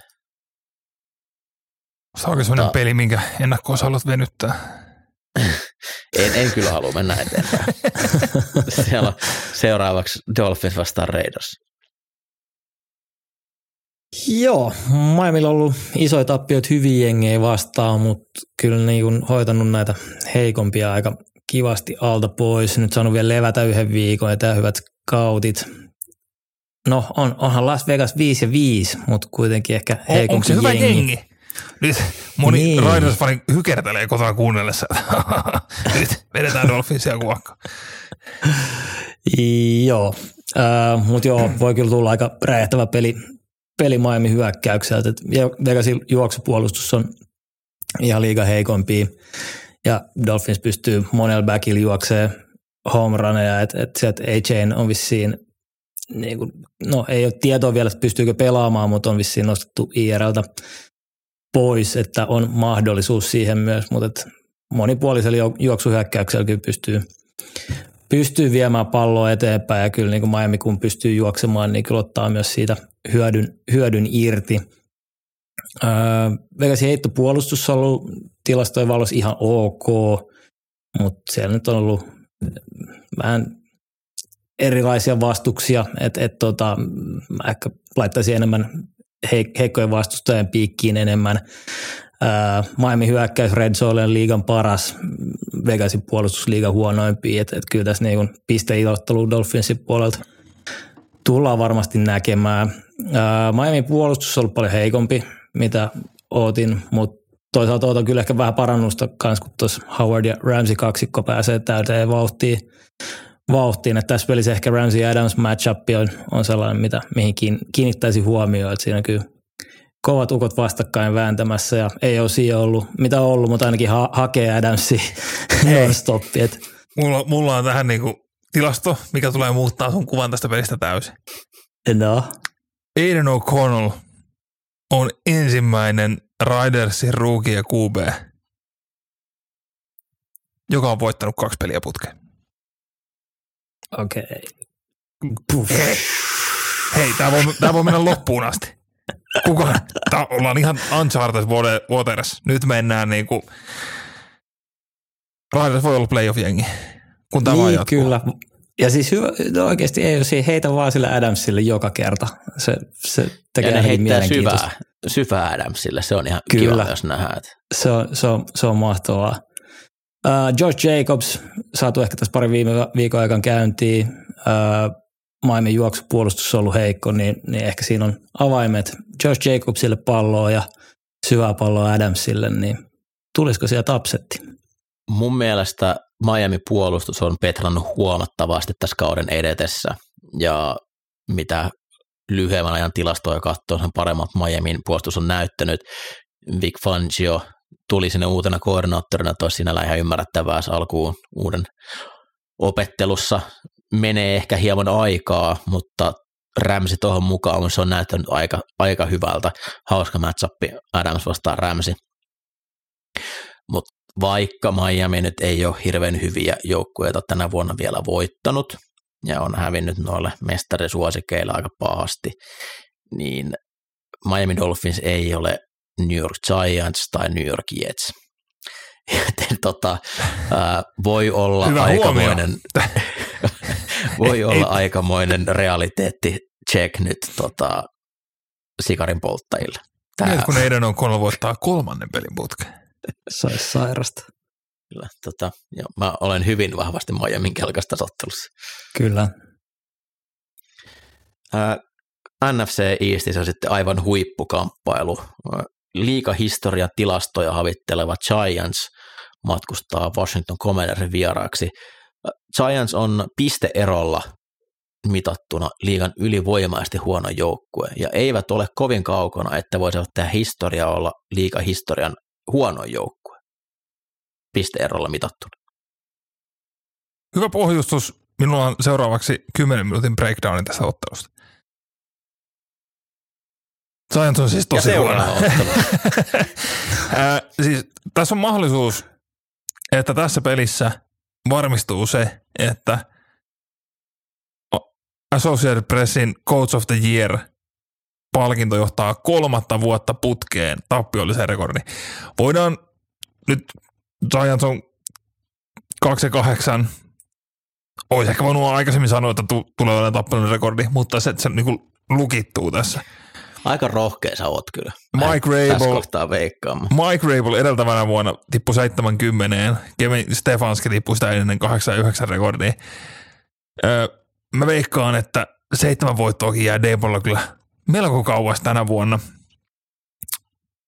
Ja kun ottaa huomioon, että vastaan tulee Washington, joka tyhjäs pajatsonsa jo melko huolella ja puolustuksen puolella. Ron Rivera on, mikä Mikko se oli? Dead man walking, eikö se niin ollut? Älä myhäile siellä, vaan sano ääneen, tämä on podcast. En tiedä, mistä puhutaan. Joo, mutta oikeasti ihan sama, ketä sieltä tulee entenä vastaan, se on Tommy DeVito siellä. Tommy DeViton perhe oli upea, kun heitä kuvattiin katsomassa. Mä rakastan sitä faijaa. Niin, siis se oli suoraan Sopranosta se perhe, niin peri amerikan italialaisia. That's ja your se, call of fourth and three. Niin, ja justiin ne niinku eleet, millä se huutaa sinne kentälle. Ai, se oli upea. Mutta samaan aikaan Giantsin hyökkäys on niin epätoivoisessa tilanteessa. Joka viikko tulee klippejä, kun se hyökkäyksen linjamiehet on ihan hukassa, ei tiedä mihin blokkaa. Nyt vasenkohdalla kiitän counterissa, ensin jäi telineisiin, sitten saapui blokkipaikoilla, kun katsoo mikä homma täällä on, kääntyy omaan päähän, ja se ekoon palkka tulee, että ei kun toisen, toiseen suuntaan pitäisi mennä. Niin vähän on, vähän on lupa odottaa. Sam Howell kuitenkin taitaa johtaa tällä hetkellä liigan heittojardi-tilastoa, että Washington ainakin laittaa palloa ilmaan. Ja tota, kyllähän Scary Terry ja kumppanit on tulosta tehnyt. Deonte Banks, Marylandin rookie-corneri, Giantsilla on taitaa olla niin kuin P F F:n pohjakympissä tällä hetkellä. Ei, ei ole kovasti vakuuttanut. Käytännössä Giantsin puolustuksessakin niin kuin hyökkäyksen ainoa valopilkkuun Saquon Barkley ja Jalen Hyatt pienellä väläytyksillä. Heidän puolustuksen valopilkku on Sexy Dexy. Dexter Lawrence viime viikollakin Cowboysia vastaan teki tuhoja ja se kone käy, mutta hän on niin absoluuttisen yksin tuolla, että säälis käy. Mutta tämä on jo aivan liikaa tästä pelistä. Joo, sitä saa puhetta, että kun Giants menetti pelirakentajansa, niin on sen takia huonoja. Niiden puolustus päästi kuusisataaneljäkymmentä jardia. Joo, ja he menetti, he, he menetti Daniel Jonesin, he ei menettänyt niinku legittiä franchise Q B:tä. Commanders tulee voittamaan. Ihan sama kuinka paljon, mutta voittaa. Me muistaakseni jo viime kaudella puhuttiin sitä, että N F L-palkintoraadit rakastaa sitä, että joku nousee huonosta joukkueesta keskinkertaiseksi ja niitä palkitaan. Toi Brian Dabollin vuoden coachin valmentus, se oli siis kardinaalivirhe, ronski New York, New York, New Yorkilaisen joukkueen nuolentaja. Hävetkää, jumalauta, että me ette antaa to, sille, sille joukkueelle, mikä Giants oli viime kaudella, helpon otteluohjelman tu, turvin pudotuspeleihin, missä saivat aivan jumalattomasti pataan. Ja nyt sitten tämä. Oi, oi, oi.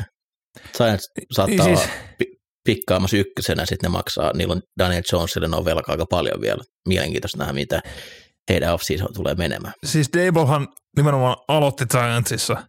Oliko se kuusi ja yksi rekordi, minkä joo, tuosta nopealla kaivamisella sanoo, kyllä. He aloitti siis kuusi ja yksi rekordin, missä tuli näitä ää, kaikkia ihmeellisyyksiä, muun muassa taitaisi missä lyhyen field goalin ja muuta, että pääsi siihen.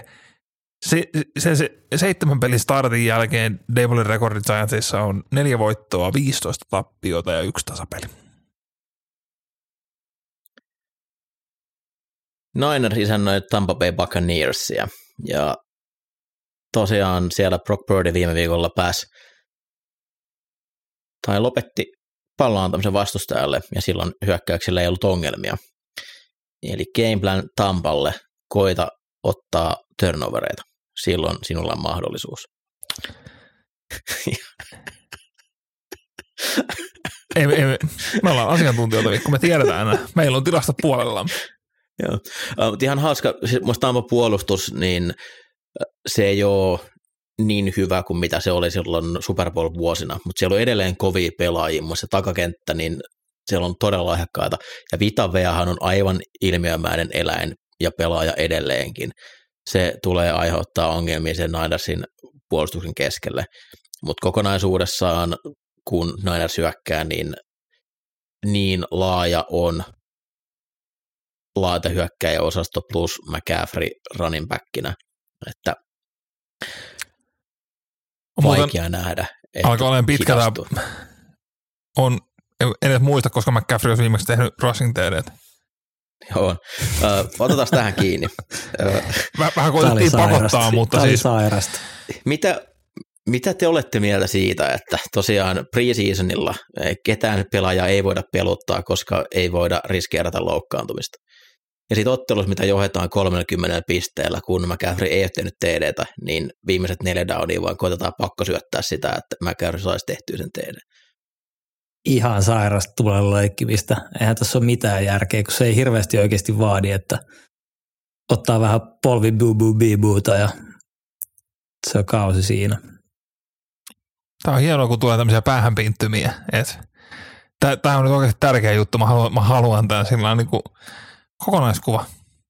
Se katoaa.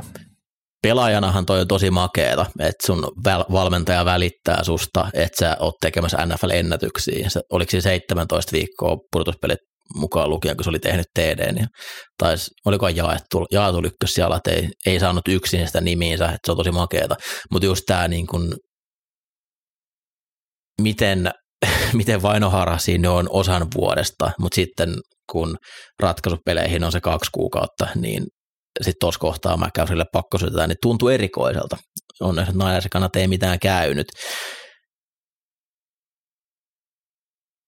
Haluan nähdä, miten Baker Mayfield selviää kuivin jaloin tuota puolustusta vastaan. Jotenkin tuntuu, että se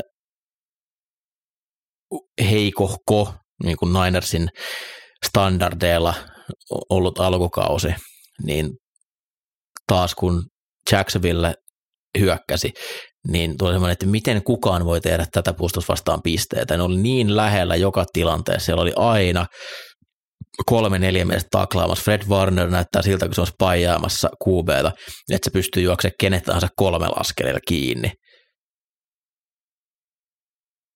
Niners tulee voittaa tämän ottelun aika paljon. Todella paljon. Hyökkäyksi koordinaattori vaihtui, kun hyökkäys ei toimi. Ei, emme puhu Jetsistä, puhumme Billsistä, joka on Jetsin vastustaja tällä viikolla. Ei se ollut Jack Wilsonin huonoin peli, vai mitä se meni? Ei ollut, ei ollut. Sehän, tämä oli aika hyvä peli Jack Wilsonin tämä viime viikolla. Niin oli, niin oli. Se Hail Mary on oma havaita hyökkää käsissä. Jep. Joo, tosiaan Joe Brady, uusi hyökkäyksen koordinaattori Buffalossa, oli siis pelirakentajan valmentajana siinä aiemmin. Tuli siis L S U:sta silloin, kun Burrow, Chase ja Jefferson ja Clyde Edwards-Helaire oli L S U:ssa, niin pyörittiin sitä hyökkäystä. Lyhyt N F L-stintti O C:na Carolinassa oli Rulein scapegoatti huonossa joukkueessa. Ei, ei nyt ehkä jäi vähän piippuun, mutta vaikea nyt siitä saada irti vielä, että mistä on kotoisin. Mutta joo, niin kuin jännä tälleen in-seasonilla vaihtaa O C:tä, että mielenkiintoista tähän, että onko minkälaisia muutoksia, muutoksia tulossa tähän, että ei mikään helpoin, helpoin vastus heti, heti kärkeen kyllä, kyllä tota laittaa tuota käyntiin, mutta tosiaan hyökkäys on rullannut tähän mennessä, että ne pallon menetykset on ollut se, se isoin, isoin homma Buffalon hyökkäyksellä, miten se on pysähtynyt. Kyllä siellä selkeästi niin kuin ongelmia on, että et Gabe Davis ei, ei kyllä niin kuin ihan riitä kakkosena. Että et siellä on käytännössä Diggs, Diggs ja tota, vähän sakannut juoksupeli, niin, niin jotain, jotain keksittävää tuohon pitää saada. Mikko, sano meillekin, mä en nähnyt tota. Ville voi ottaa kiinni. Äh. No siis Bills, Bills on pitänyt vähän presseriä juuri. Minä retweettasin tämän ja Mikko, Mikko poimisen sieltä. Kyselty, kyselty vähän tästä coaching-vaihdoksesta, niin Sean McDermott on sanonut, että nyt kun on uusi leadership at O C, he wants the offense to establish a subculture of part of the team's overall culture to help foster confidence and energy and focus on doing things they need to do that leads to winning. Bills-mestaruusikkuna on virallisesti loppu, ohi, kiinni. M- mitä toi niinku tarkoittaa? No, Sean McDermott on käynyt vähän LinkedInissä ja pitänyt tämmöisen pikku pöhinä presseri. Et meillä on tämmöisiä pikku subcultureita tänne, että tulee hyvää fiilistä ja energiaa. Ei, ei. Tämä ei ole Buffalo osaka palloa. Eli osasyynä oli siis selkeästi ihmisten, ihmissuhteiden väliset erot. Eli McDermott mm. ei ole vaan ollut, tai Dorsey ei ole ollut McDermottin tyyppinen ihminen. Hyökkäys on ollut ehkä vähän oma juttuunsa. Kuten ounasteli tuossa, että se ehkä saattaa olla jotain henkilökemiä juttua. Mut herra jumala. Eli hyvä boogie Buffalossa, ei, ei, ei siinä mitään. Ää, no joo, mutta jos palataan peliin, niin, niin kyllähän toi Jetsin puolustus on ollut loistava lähes kaikilla osa-alueilla. Että et just niin kuin yhden pelaajan poisottaminen niin, niin onnistuu varmasti, varmasti tuot puolustukset. Jotain, jotain muuta tapoja pitää löytää, löytää tota, että saa rikottua sen. Ää, jos joku hoikkaus löytyy, niin Jetsiä vastaan juostu toisiksi eniten yardeja per peli tällä kaudella. Bills onnistui juokseen Denveriin vastaan ää, ihan kohtuullisesti, mutta on se niin kuin kauden mittaan ollut haastavaa. Tuossa kyllä niin kuin haluaisin nähdä, että pystyisi avaamaan sitä juoksupeliä hieman enemmän. Ää, niin kuin sanottiin, niin Zach Wilsonhan näytti Raidersia vastaan ainakin ekan puoliaan ihan hyvältä, mutta kyllähän siellä niin kuin ollaan jatkuvasti kolmas ja pitkä tilanteessa. Kolmas ja viisitoista plus tilanteet oli useampia, niin siitä on aika vaikea saada pisteitä taululle ja kaksitoista pinnaa Raidersia vastaan ei nyt ihan, ihan vakuuta, että kyllä sieltä jotain pitää keksiä. Niin siis onneksi Julle jälkeen, niin... lopeta. Jack Wilson ei ole näyttänyt hyvältä. Ja, jos se näytti vähän huonolta. Se näytti vähän huonolta, se on kyllä totta. Siis, mutta se eka puolen aika oli jo, jo mä, niin kuin jotain. Mä en ole varma, laskinko mä nyt oikein, kun mä koitin tätä käydä läpitte, niin kaksi ja puoli peliä, kymmenen neljännestä ainakin. Nolla T D:tä. kolmekymmentäviisi drivea, nolla T D:tä. Siellä on field goaleja, puntteja, intereitä. Mutta nolla T D:tä kolmekymmentäviisi driveen kahdessa ja puolessa pelissä. Kova. Mutta ei ollut, ei ollut Jack Wilsonin huonoin peli niin kuin. Tuntuu aivan niin kuin mantra tuo Jetsin, Jetsin päässä. Että. Kyllä se on huonomminkin pelannut. Joo, mutta siis Buffalon pitää päästä johonkin parikymmenen pisteeseen, niin tämä on sillä taputeltu. Hauska anekdootti tästä pelissä sillä on, että tota Bills backup running back Latavius Murray, niin hänellä on mahdollisuus ohit nousta kaikkien aikojen eniten touchdowneja tehdeeksi kutoskierroksen pikiksi. Nyt kaivettiin. Öö, korjaan juoksutouchdownien tekijäksi. Tällä hetkellä eniten on Terrell Davisillä, jolla on kuusikymmentä. Latavius Murraylla on viisikymmentäkahdeksan. Ja kun mietit mielikuvaa Terrell Davisista ja Davius Murraysta, niin odotukset on vähän eri. Miten mä olin kertyksessä, että Terrell Davis oli undrafted free agent?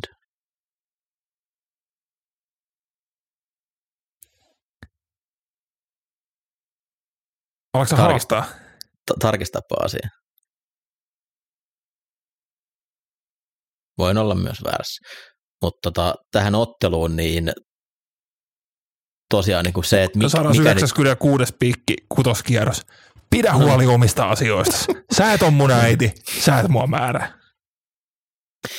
Et just, että mikä nyt on se Billsin hyökkäys, mitä ehditään viikossa tekemään. Joe Brady, se mistä hän tuli tunnetuksi, oli L S U-yliopiston koordinointi. Ja hän koordinoi joukkuetta yliopistossa, missä oli kahdeksan ykköskierroksen varausta tyyliin tai jotain. Missä oli Burrow, Chase ja Jefferson. Jännä, kun se hyökkäys rullas. Mikähän siinä oli? Helvetin hyvät kutsut. Helvetin hyvät kutsut, niin kuin aina. Se on just näin. Mut eroja. Kun muutos tehdään, niin jotain radikaalia pitää tulla. Otetaanko R P O:t pois, että mennäänkö, hei nyt me... niin kun luodaan kulttuuri, me laitetaan palloa, palloa runningbackin kainaloon. Luodaan energisyyden ja positiivisen kulttuurin. Muista se ensin. Ja siis pelin kutsujan on pakko tulla sivuraajalle, se on toiminut kaikilla. Se toimii Matt Canadalla, se toimii Steve Wilksillä Raidersin puolustuksessa. Nyt Brady kävelee siellä, tulee parempia kamerakuvia, ehdottomasti positiivinen juttu. Uh, yksi juttu oli tosi tärkeää, että me tuhlattiin elämästämme monta viikkoa sen että me seurattiin, mitä Dalvin Cook tekee, mihin joukkueeseen hän menee. On tosi tärkeä pelaaja tänä vuonna. Ennen merkityksen, merkityksen tekevä pelaaja. Ja sai kuitenkin, hei, Jetsin kuttaa nyt on, sanon viime vuoden draftikkiinsa, vai toissa vuonna? Joku Michael Carter. Joo. Carteri, joo. Joka pelasi kuitenkin ihan hyvän kauden viime vuonna, kun Brees Hall putosi. Tämä ottelu voi päättyä miten vain, ja ennen kaikkea niin, että ne pelitapahtumat voi olla ihan mitä vaan. Nämä on pelannut niin sekapäisiä otteluita, että semmoinen viimeisen sekunnin, että Jets punttaa kattoon ja se joudutaan uusimaan, jotta ne punttaa tuomaria, jotta se joudutaan uusimaan, jotta ne ottaa vahingossa polven, kun niiden pitäisi paikkaa, tai jotain tämmöistä tapahtuu. Kaikki on mahdollista. Rams isännöi Seahawksiin. Tämä oli... Mik- Mikko, mu- onko sulla se mu- chartti? Miten se N F C-vestin omistajuudet meni? Mä oon sitä mieltä, että tota, McVay on pystynyt Peten puolustuksen saamaan aika, aika heikolta. Mä, mä kaivan. Nopea, Vilko sanoi, että McVay on kahdeksan ja viisi rekordilla Carrollia vastaan, että ei ole kyllä nyt ihan hirveästi sillä niin kuin suuntaan eikä toiseen. No. no mä, mä, mä jatkan tutkimista. Jatka tutkimista, ota, kaiva. Ota kiinni. Joo. Äh, Rams Q B:nä ilmeisestikin tulee olemaan Matt Stafford tällä viikolla. Onko? Näin mä luulen, mutta kaikkihan toivoo, että se on Carson Wentz. Se on Mikko Aino, joka toivoo, että se on Carson Wentz. Mutta se, että jos mä sanoin Stafford tuonne hyökkäyksen puikkoihin taas, tarkoittaa, että Ramsilta on lupa odottaa paljon enemmän. Seahawks, Seahawks on pelannut hyvin erikoisia, erikoisia niin kuin kokonaisuudessaan, miten nämä pelit on mennyt. Ää, oli tosi tiukilla Washingtonin kanssa. Otti Ravensilta niin kuin tunnin turpaan tekemättä itse yhtään mitään. Sitä ennen onnistutaan Brownsin. On, on ollut niin kuin sitä viikoittaista heilumista tosi paljon. Gino on alkanut näyttää enemmän Ginolta kuin Ginolta. Elikkä siellä on ollut välillä niitä flasheja. Flasheja siitä, mitä, mitä hän oli aiemmin, kun verrattuna mitä hän oli viime vuonna.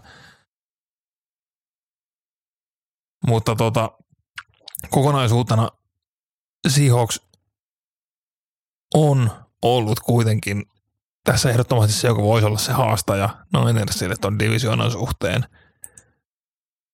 Kun taas Rams valitettavasti kaatuu melko paljon siihen, kuinka nuori joukkoja ovat sen niin kuin oman käppitilanteensa seurauksena. Positiivista siinä nuorennusleikkauksessa on tietysti ollut se, että esimerkiksi Pukanakua on saanut peliaikaa ja on ollut ihan piru hyvä, mutta jokaista Pukanakua kohtaan sitten sieltä löytyy, löytyy puolustuksen puolelta niin kuin vastaavia ongelmakohtia, mutta tota ja se ongelmakohde tulee olemaan aika raju tolle Lockett, Metcalf, Smith, J S N kombolle. Mä, mä odotan, että divisioonat sisällä matsi, tää tulee olemaan tiukka, mutta tässä on hyvä semmoinen potentiaali pieneen shootouttiin. Jos aletaan oikeasti takoon pisteitä kilpaa.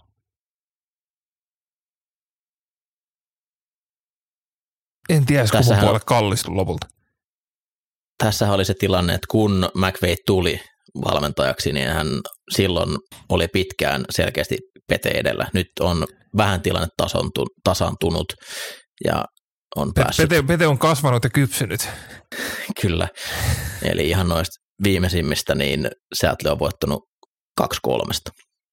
Eli sai, sai vähän käännettyä sitä, mutta silloin tosiaan alkuun, niin muistelen ihan, että kun tämä Seattlen peitto kolme puolusta, mitä ne paljon pelasi, niin McVay tuhosi sen aivan täysin todella monessa matchupissa. Sai, sai rikottua heidän sääntönsä, mutta Seattle on outo joukkue mun mielestä tänä vuonna. Siinä mielessä, että he on, eikö on, on kuusi kolme nyt? On, joo. Niin ei tunnu niin hyvältä joukkueelta. Et ei, ja Rams on kolme ja kuusi, ja ei, ei tunnu niin huonolta joukkoon. Washingtonin vastaan meni aika tiukille, ja se, että Geno Smithin se, niin kuin siinä on selkeästi nyt tullut askel alaspäin, ja se, se näkyy tuossa Atlan joukkueessa, että kun se kai, kaipaa su- sitä viime vuonna Q P-coachia. Mihin se meni Ooseksi? En mä muista. Hetki, kaivan. Voit sä jutella sen aikaa, ei tarvitse. Olla hiljaa. Joo, mutta niin siis silloin Geno oli se top viisi, top kuusi, top seitsemän pelirakentaja, ja nyt kun se on se kolmetoista neljätoista paikkeilla, niin se on aika iso ero tossa. Ja se koko hyökkäyksen semmoinen yhtenäisyys, ei ole, se ei ole vaan aivan samalla tasolla, ja siitä, siitä toi fiilis johtuu, että he ei ole niin hyvä, vaikka niin kuin rekordin puolesta menee varmaan, varmaan paremminkin kuin meni viime vuonna. Hei, nyt yhdistetään pisteitä. Gino on pelannut huonommin kuin viime vuonna, kun se menetti sen Q B-coachinsa, joka teki viime kaudesta taikaa. Missä tänä vuonna on pelannut pelirakentaja huomattavasti paljon paremmin kuin odotettiin? Detroit. Ei, ei nyt liioitella, siellä, siellä on monta vuotta sama O C. Dave Canales on Tampa Bayn O C nykyään. Hän on ottanut Bakerista tehoja irti. Ei ehkä ihan semmoista loikkaa kuin mitä Ginon kanssa oli, mutta tuota, sitten Gino vähän selkeästi kaipaisi tuonne Seahawksiin takaisin. Sunday Night Footballissa Denver vastaa Minnesota, aika mielenkiintoinen matchup, ja Denverin puolustus, lähdetään siitä. Alkukausi oli tosiaan aivan historiallisen huonoa. Muistetaan tämä seitsemänsataa jaardin peli, seitsemänkymmentä pisteen, muista mikä se jaardimäärä siinä nyt oli. Tuskin seitsemänsataa mutta kaukana oli. Ei varmaan kovin kaukana. Mutta viime viikkoina on tapahtunut jotain. Vance Josephin johtama puolustus on nyt, heidän viisi edellistä ottelua on Chiefs, Packers, neljä, neljä siis sorry, Chiefs, Packers, Chiefs, Bills. Eli kaksi kertaa Chiefs ja kerran Bills. Ne on pitänyt totaalijardeissa kaikki alle neljässä sadassa, ottanut kaikilta turnovereita, ja ei voi edes verrata siihen puolustukseen, mitä alkukaudella siellä oli. Ne päästi seitsemänsataakaksikymmentäkuusi jardia Miami vastaan, se on aika paljon. Kaikki on suhteellista, Mikko. Mutta ennen kaikkea, että vastustajan pistemäärät, alle kaksikymmentä joka viikko, no nyt Buffalo pääsi sillä viimeisellä, viimeisellä yli, mutta ei voida enää puhua mistään yhden viikon sattumasta, koska tuossa on niin taitavia hyökkäyksiä ollut. Packers tuosta voidaan ottaa pois, mutta Chiefs ja Bills, niin lähtökohtaisesti liigan top viisi, top kuusi hyökkäyksiä, ja peli, pelirakentajat on semmoiset, ketkä menis kolmen kärjessä, jos kaikki olisi vapaasti valittavissa. Eli siellä on, on tapahtunut muutosta. Ja se on nimenomaan se puolustus, joka kantaa tuota jengiä tällä hetkellä. Ää, Russell Wilsonistahan tuli nyt tällä viikolla ensimmäinen Broncos Q B, sitten Team T-Bone, joka on pelannut viisi peliä putkeen ilman, että se on heittänyt yli kaksisataa jardia. Niin, mutta kun se puolustus rokkaa oikeasti, nyt se, niinku, se oli niin hyvä viime vuonna, että se alkukausi oli ihan käsittämätön, että miten se on voinut romahtaa näin. Ja nyt taas mennään. Denverin matchup-puolustuksessa Minnesota äh, Dobbsin johdolla aika vallottava oli se ensimmäinen puoliaika Seitsiä vastaan, mutta meni aikamoiseksi kynsien pureskeluksi sitten lopulta, kun toisella puolella ei saatukaan, tuliko yhtään pistettä. Ei tainnut. Ja ei voi olla näkymättä se, että isketään pelirakentaja kesken kauden sisään, joka tulee täysin eri systeemistä, että se on oppimisprosessi. Veikkaan Minnosta hyökkäykselle vaikeat ottelua, koska tosiaan noin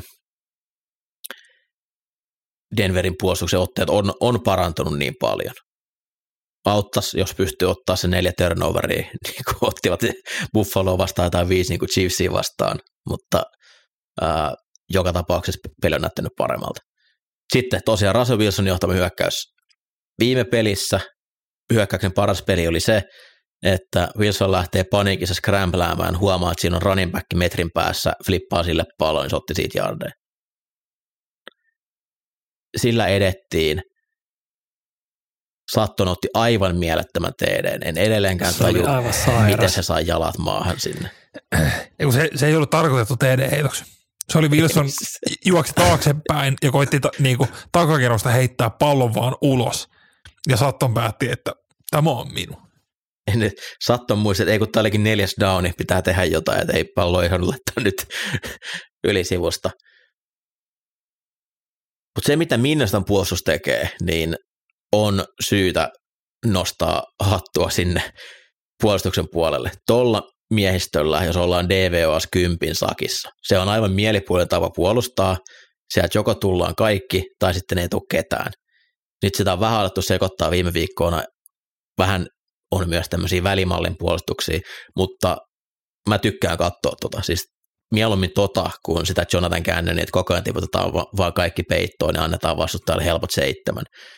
Jos et väli tulee isoja pelejä, niin sitten tulee, välillä tulee kuitenkin niitä miinuksia, millä pystytään pakottaa stoppeja.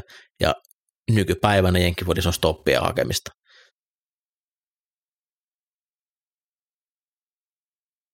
Vaikea, tosi vaikea ennakoida ylipäätään. Tämä voi olla, mä uskon, että tästä tulee aika sekopäinen matsi. Eli nimenomaan tapahtumia kyllä tulee.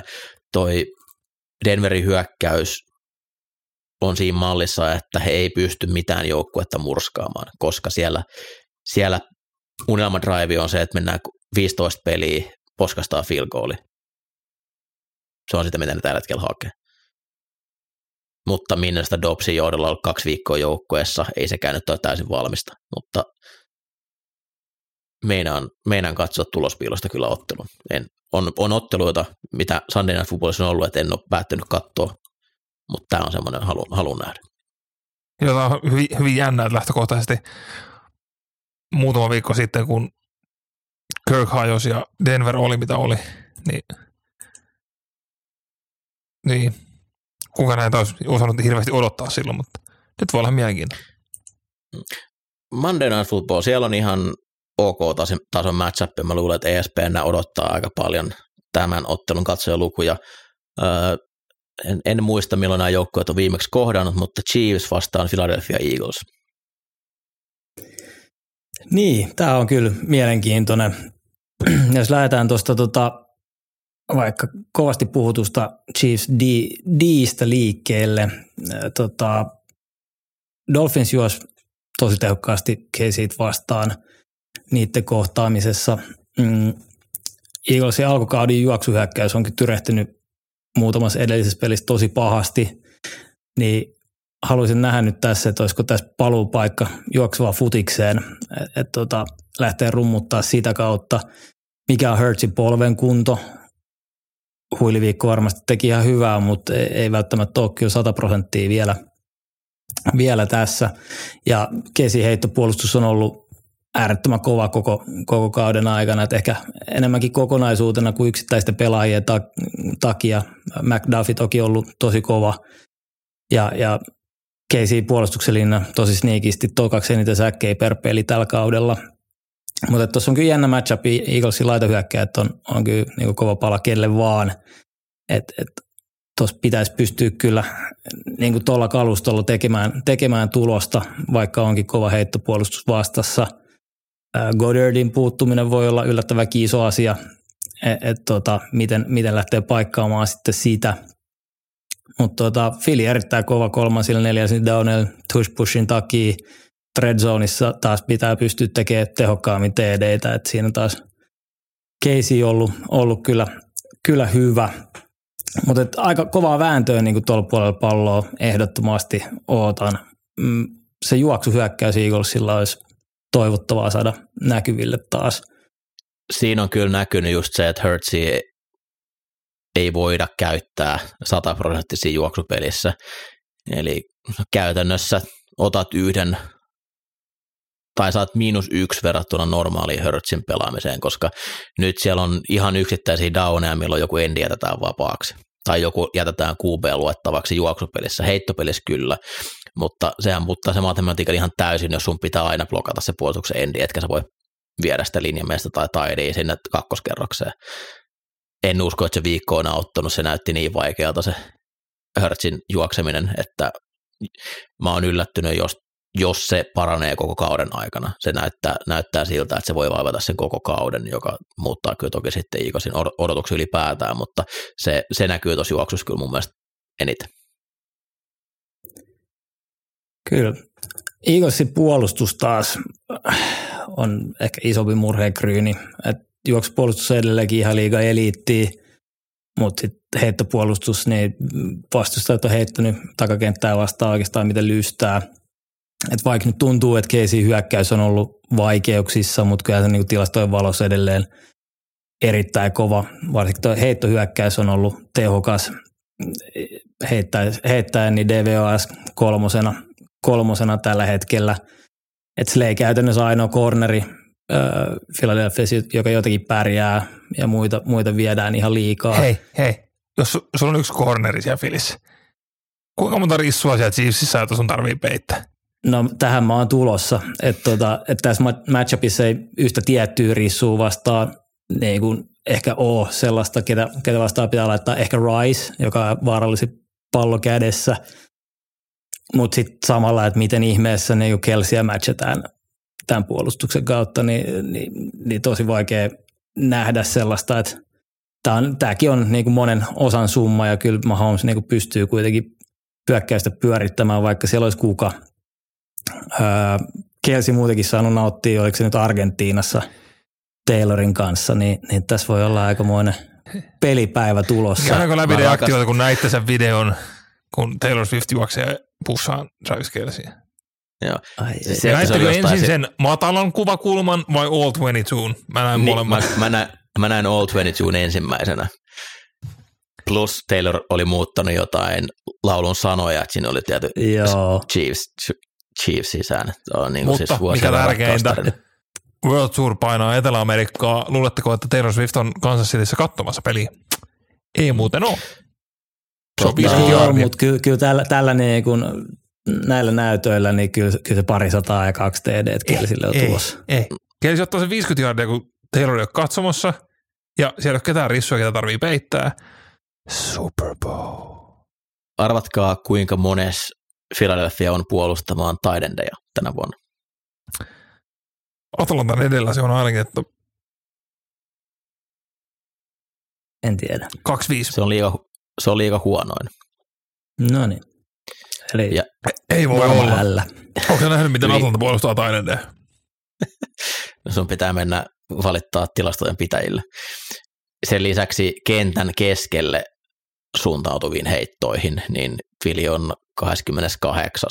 Ja siinä se selkeä heikkous on, se näkyy joka pelissä, eli se linebackeri nickel-osasto heittojen puolustamisessa, niin on Dallas hyökkäsi ihan jatkuvaa syötöä sitä vastaan ne toi sinne C D Lambin slottimatchappeihin ja ei vaan löydy ketään, jo niin kuin tuplatessakin oltiin ongelmissa ja siis laitahyökkäistä ei löydy, mutta kyllä Andy Reid keksii keinot, miten sinne hyökätään he, noilla heidän pelaajillaan. Et, ää, olen aika huolissani, miten, miten toi Philadelphian heikkoudet pystytään mahdollisesti kaivaa esille tässä ottelussa. Mutta tosiaan juoksu, juoksupuolustaminen Philillä, niin moni ei edes yritä enää, kun on siinä niin hyviä, mutta johtuuko se siitä, että heittäminen on niin paljon tehokkaampaa niitä vastaan, että ei kannata tuha, tuhlata niitä downeja?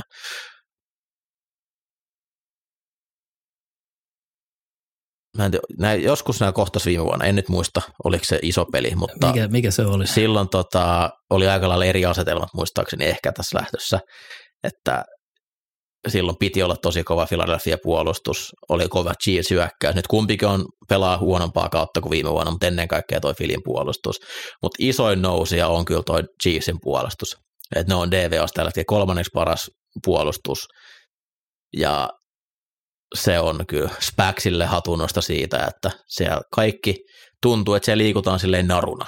Eli kun takakenttä mätsää kuhioita ja juoksee, niin siellä mennään koko ajan, ollaan samalla sivulla, ei ole helppoja pelejä, plus sitten ne blitzit on upeita, sieltä tulee jatkuvasti nikkeleitä, safetyjä ja ne pääsee perille.